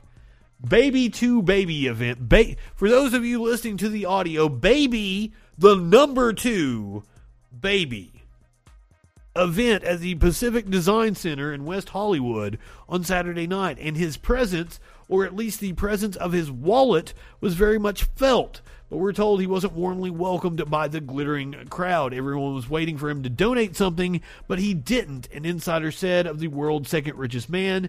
And then a little later, Bezos donated $500,000. There was an audible, audible groan from the room.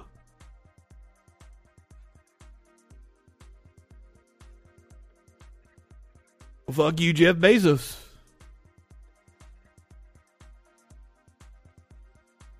Speaking of sticking it to rich people,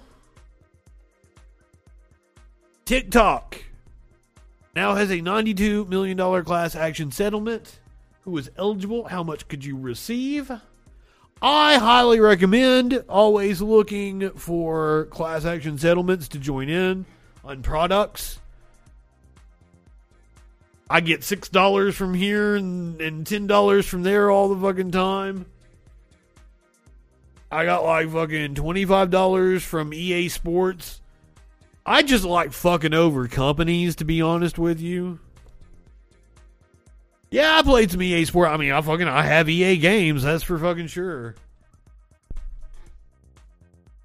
Yeah, I played some EA games. Let me in on that class action suit. So this is a class action suit. Some of you guys can get in on.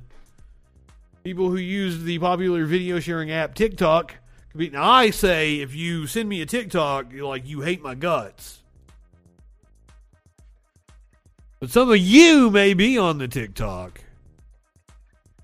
My friend keeps fucking bugging me to get on the TikTok. I'm like, I'm I'm verbose. That's why I stream on Twitch.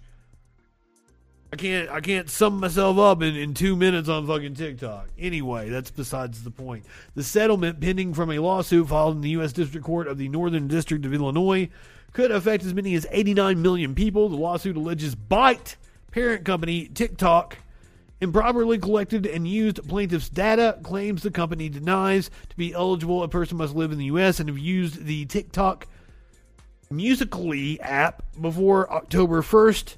Parents are eligible to file claims for their minor children if they were the user. If you guys are on the TikTok, go get you some money. It might not be very much. The more people that get on it, the less the settlement will be. But get you some money from a gigantic corporation that's probably doing underhanded shit. Stick it to them in any way you can. That's that's just my opinion on things.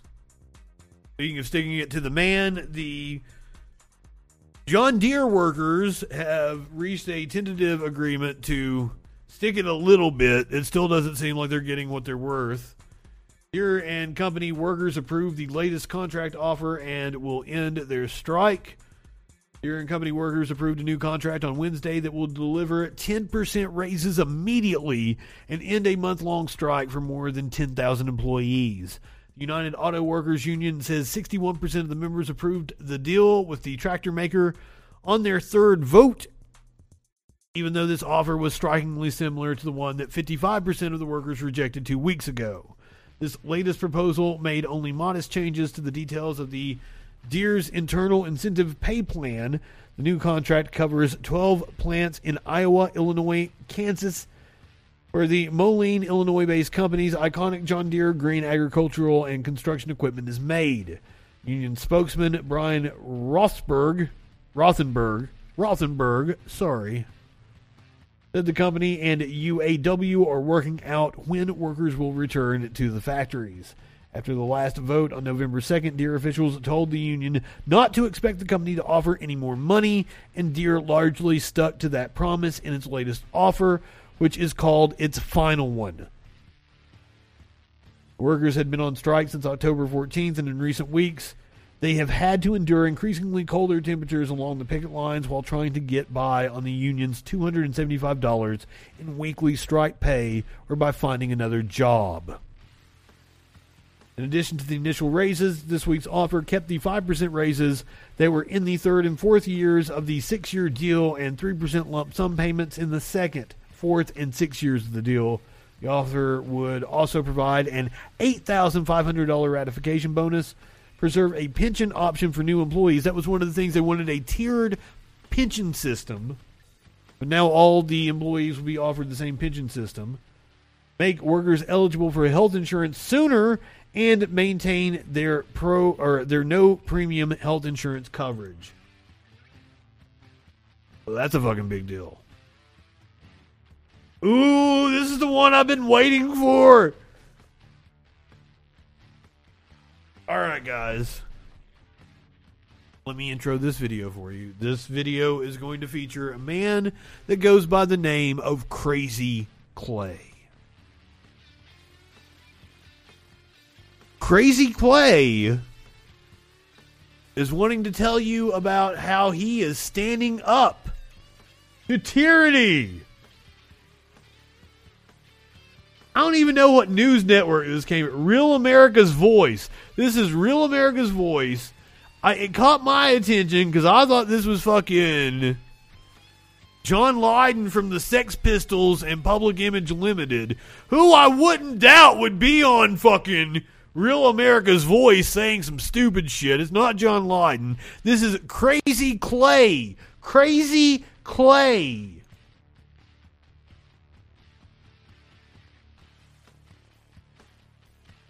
He's a local business owner and he discusses the importance of standing up and fighting back by getting involved in local politics. Oh, hold on. This isn't even the full interview. Let's watch the fucking full interview then.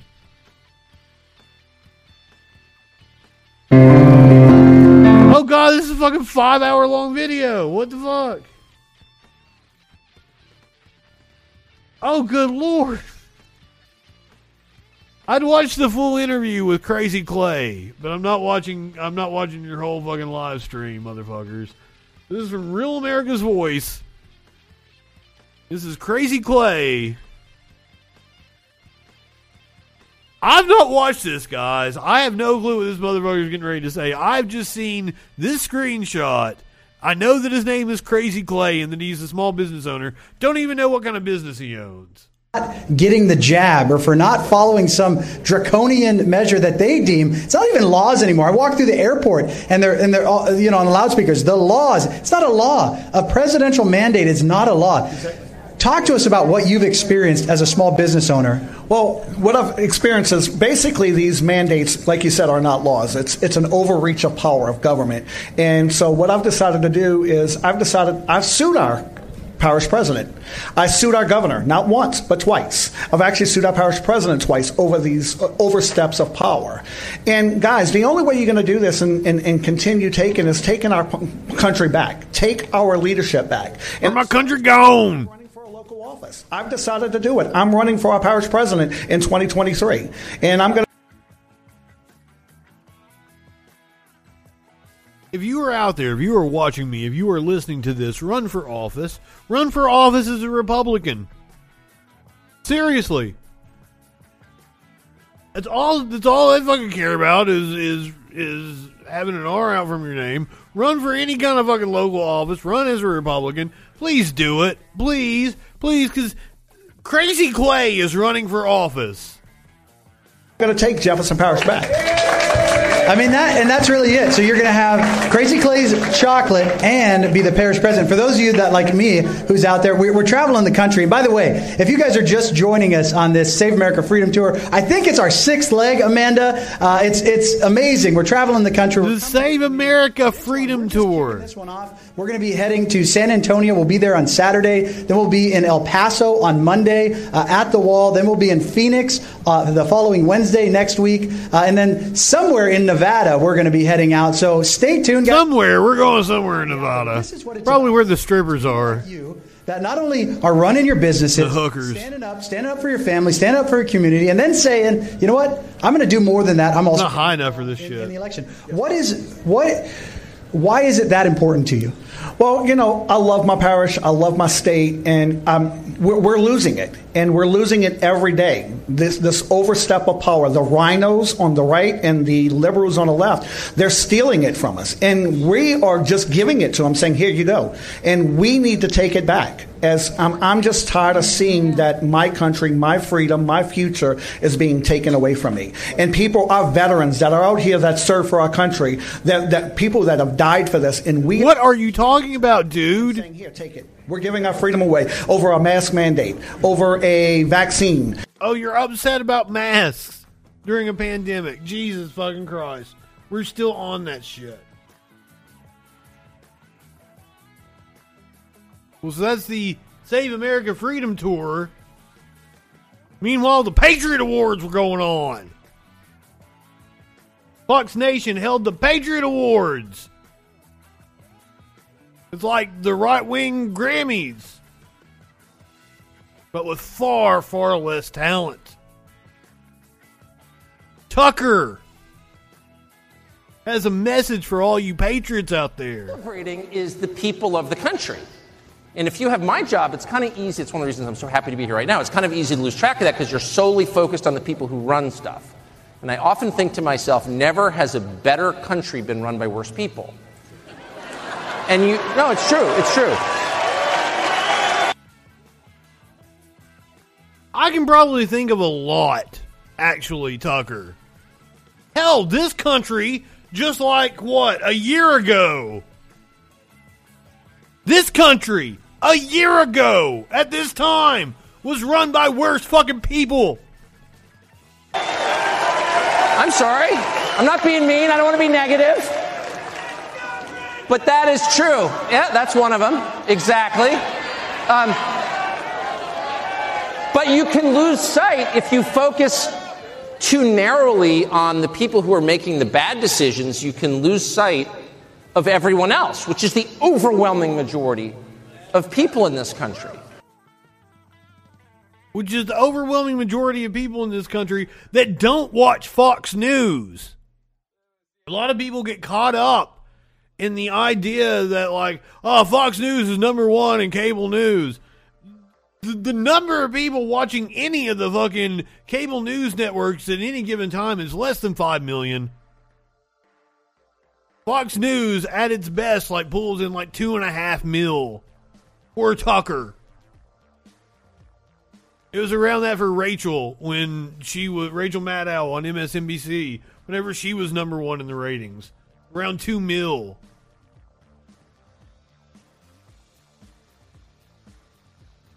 Mr. the Love Sponge. Oh yeah, Tucker's conversations with Bubba the Love Sponge. He just gave away the game. Because he is, he's a little white privileged asshole. It's basically what he was telling Bubba the Love Sponge. He's not the everyman that he pretends to be. But enough of that bullshit. Let's get let's get some some good information in here. Let's do the plugs for the freak show. Let's look at some puppies. That's that's how that's how we finish this show up here tonight. First, we're going to tell you how you can see the nearly total lunar eclipse Friday morning. So I assume, Warlord, if you are still in here, you can probably see it like right fucking now. West Coast night owls and East Coast early risers will have the best view of the upcoming lunar eclipse this Friday. Overnight, the moon will pass into the shadow of Earth. Oh, right now. I, I guess it happens at a certain time, doesn't it? It's not just going on all night. That's not how an eclipse works. My apologies. I don't think that's how a, I don't think that's how a lunar eclipse works either. Overnight, the moon will pass into the Earth's shadow cast by the sun, illuminating the gray orb with a red hue. It will be the second and final eclipse of the year. NASA predicts the eclipse will last over three hours and 28 minutes. That would make it the longest partial lunar eclipse in 580 years, according to the Holcomb Observatory at Butler University. Here's how to see the eclipse and what you might glimpse. The lunar eclipse will be visible in North America as well as parts of South America, Polynesia, Eastern Australia, and Northeastern Asia, according to NASA. So, sorry, those of you in Europe, you missed out. For U.S. viewers, the peak of the eclipse, when the moon is the most covered by Earth's shadow, will be at 4:03 a.m. Eastern Time. So, one o'clock a.m. Pacific Time.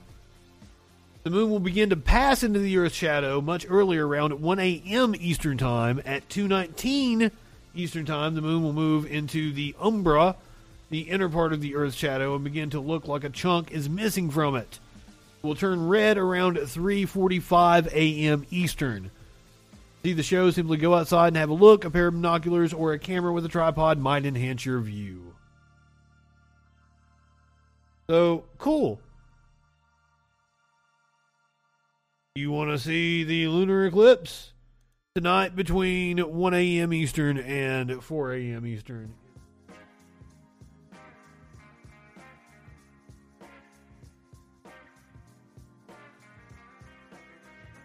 Here's some puppies.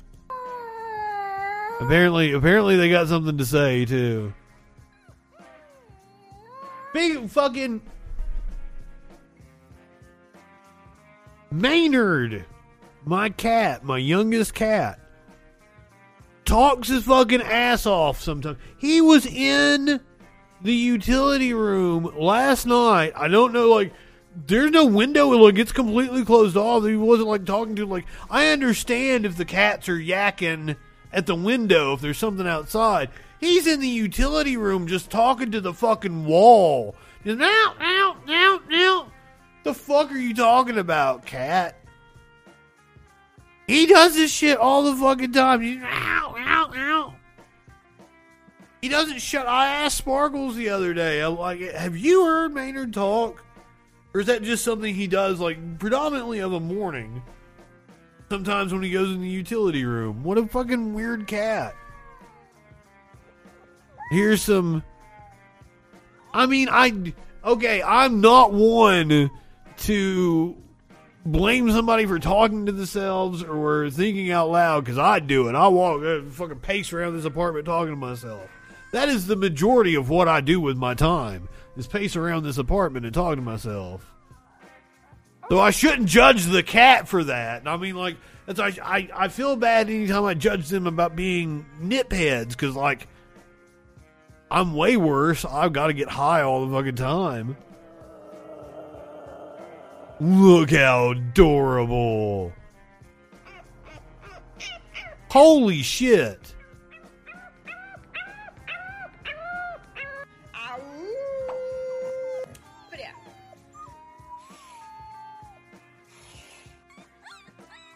Yeah, that's what Maynard sounds like.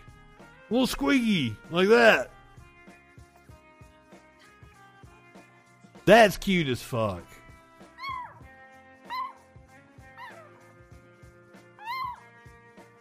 Don't think I don't have conversations with the cats whenever, like, you know, they talk back and forth with me. That totally happens.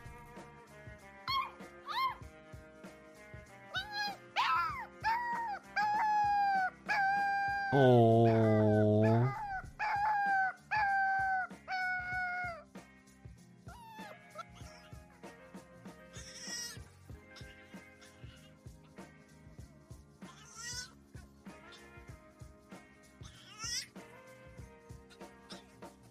That's fucking precious.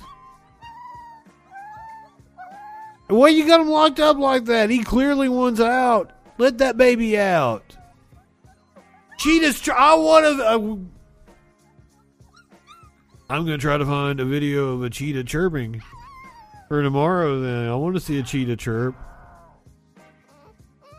Oh, he's had some cream or something. He's got something all over his mouth. You would take a little napkin, wipe him up. All right, tomorrow night is Friday night. I checked in with Sparkles. I didn't think she was feeling better. So I wasn't exactly sure that she would be down for a freak show, but she is totally down for a freak show. The Sparkles will be joining me tomorrow night. Probably won't last longer than an hour or so. I'm assuming she'll still have her donut. I hope we don't have Hardee's again. Hardee's was horrible. And they left out our fucking chicken strips.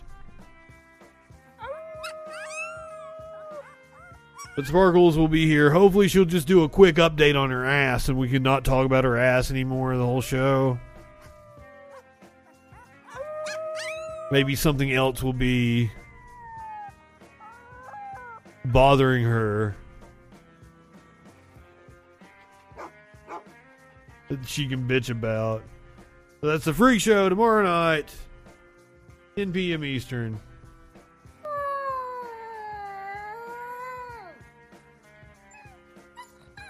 He just wants attention. You're watching on Twitch. You're heading over to USA Hole. Go ahead, light one up, tip one back. It's all right to have a little fun before you hit the sack. I'm Justin Freakin. We will see you tomorrow night on the Friday night freak show.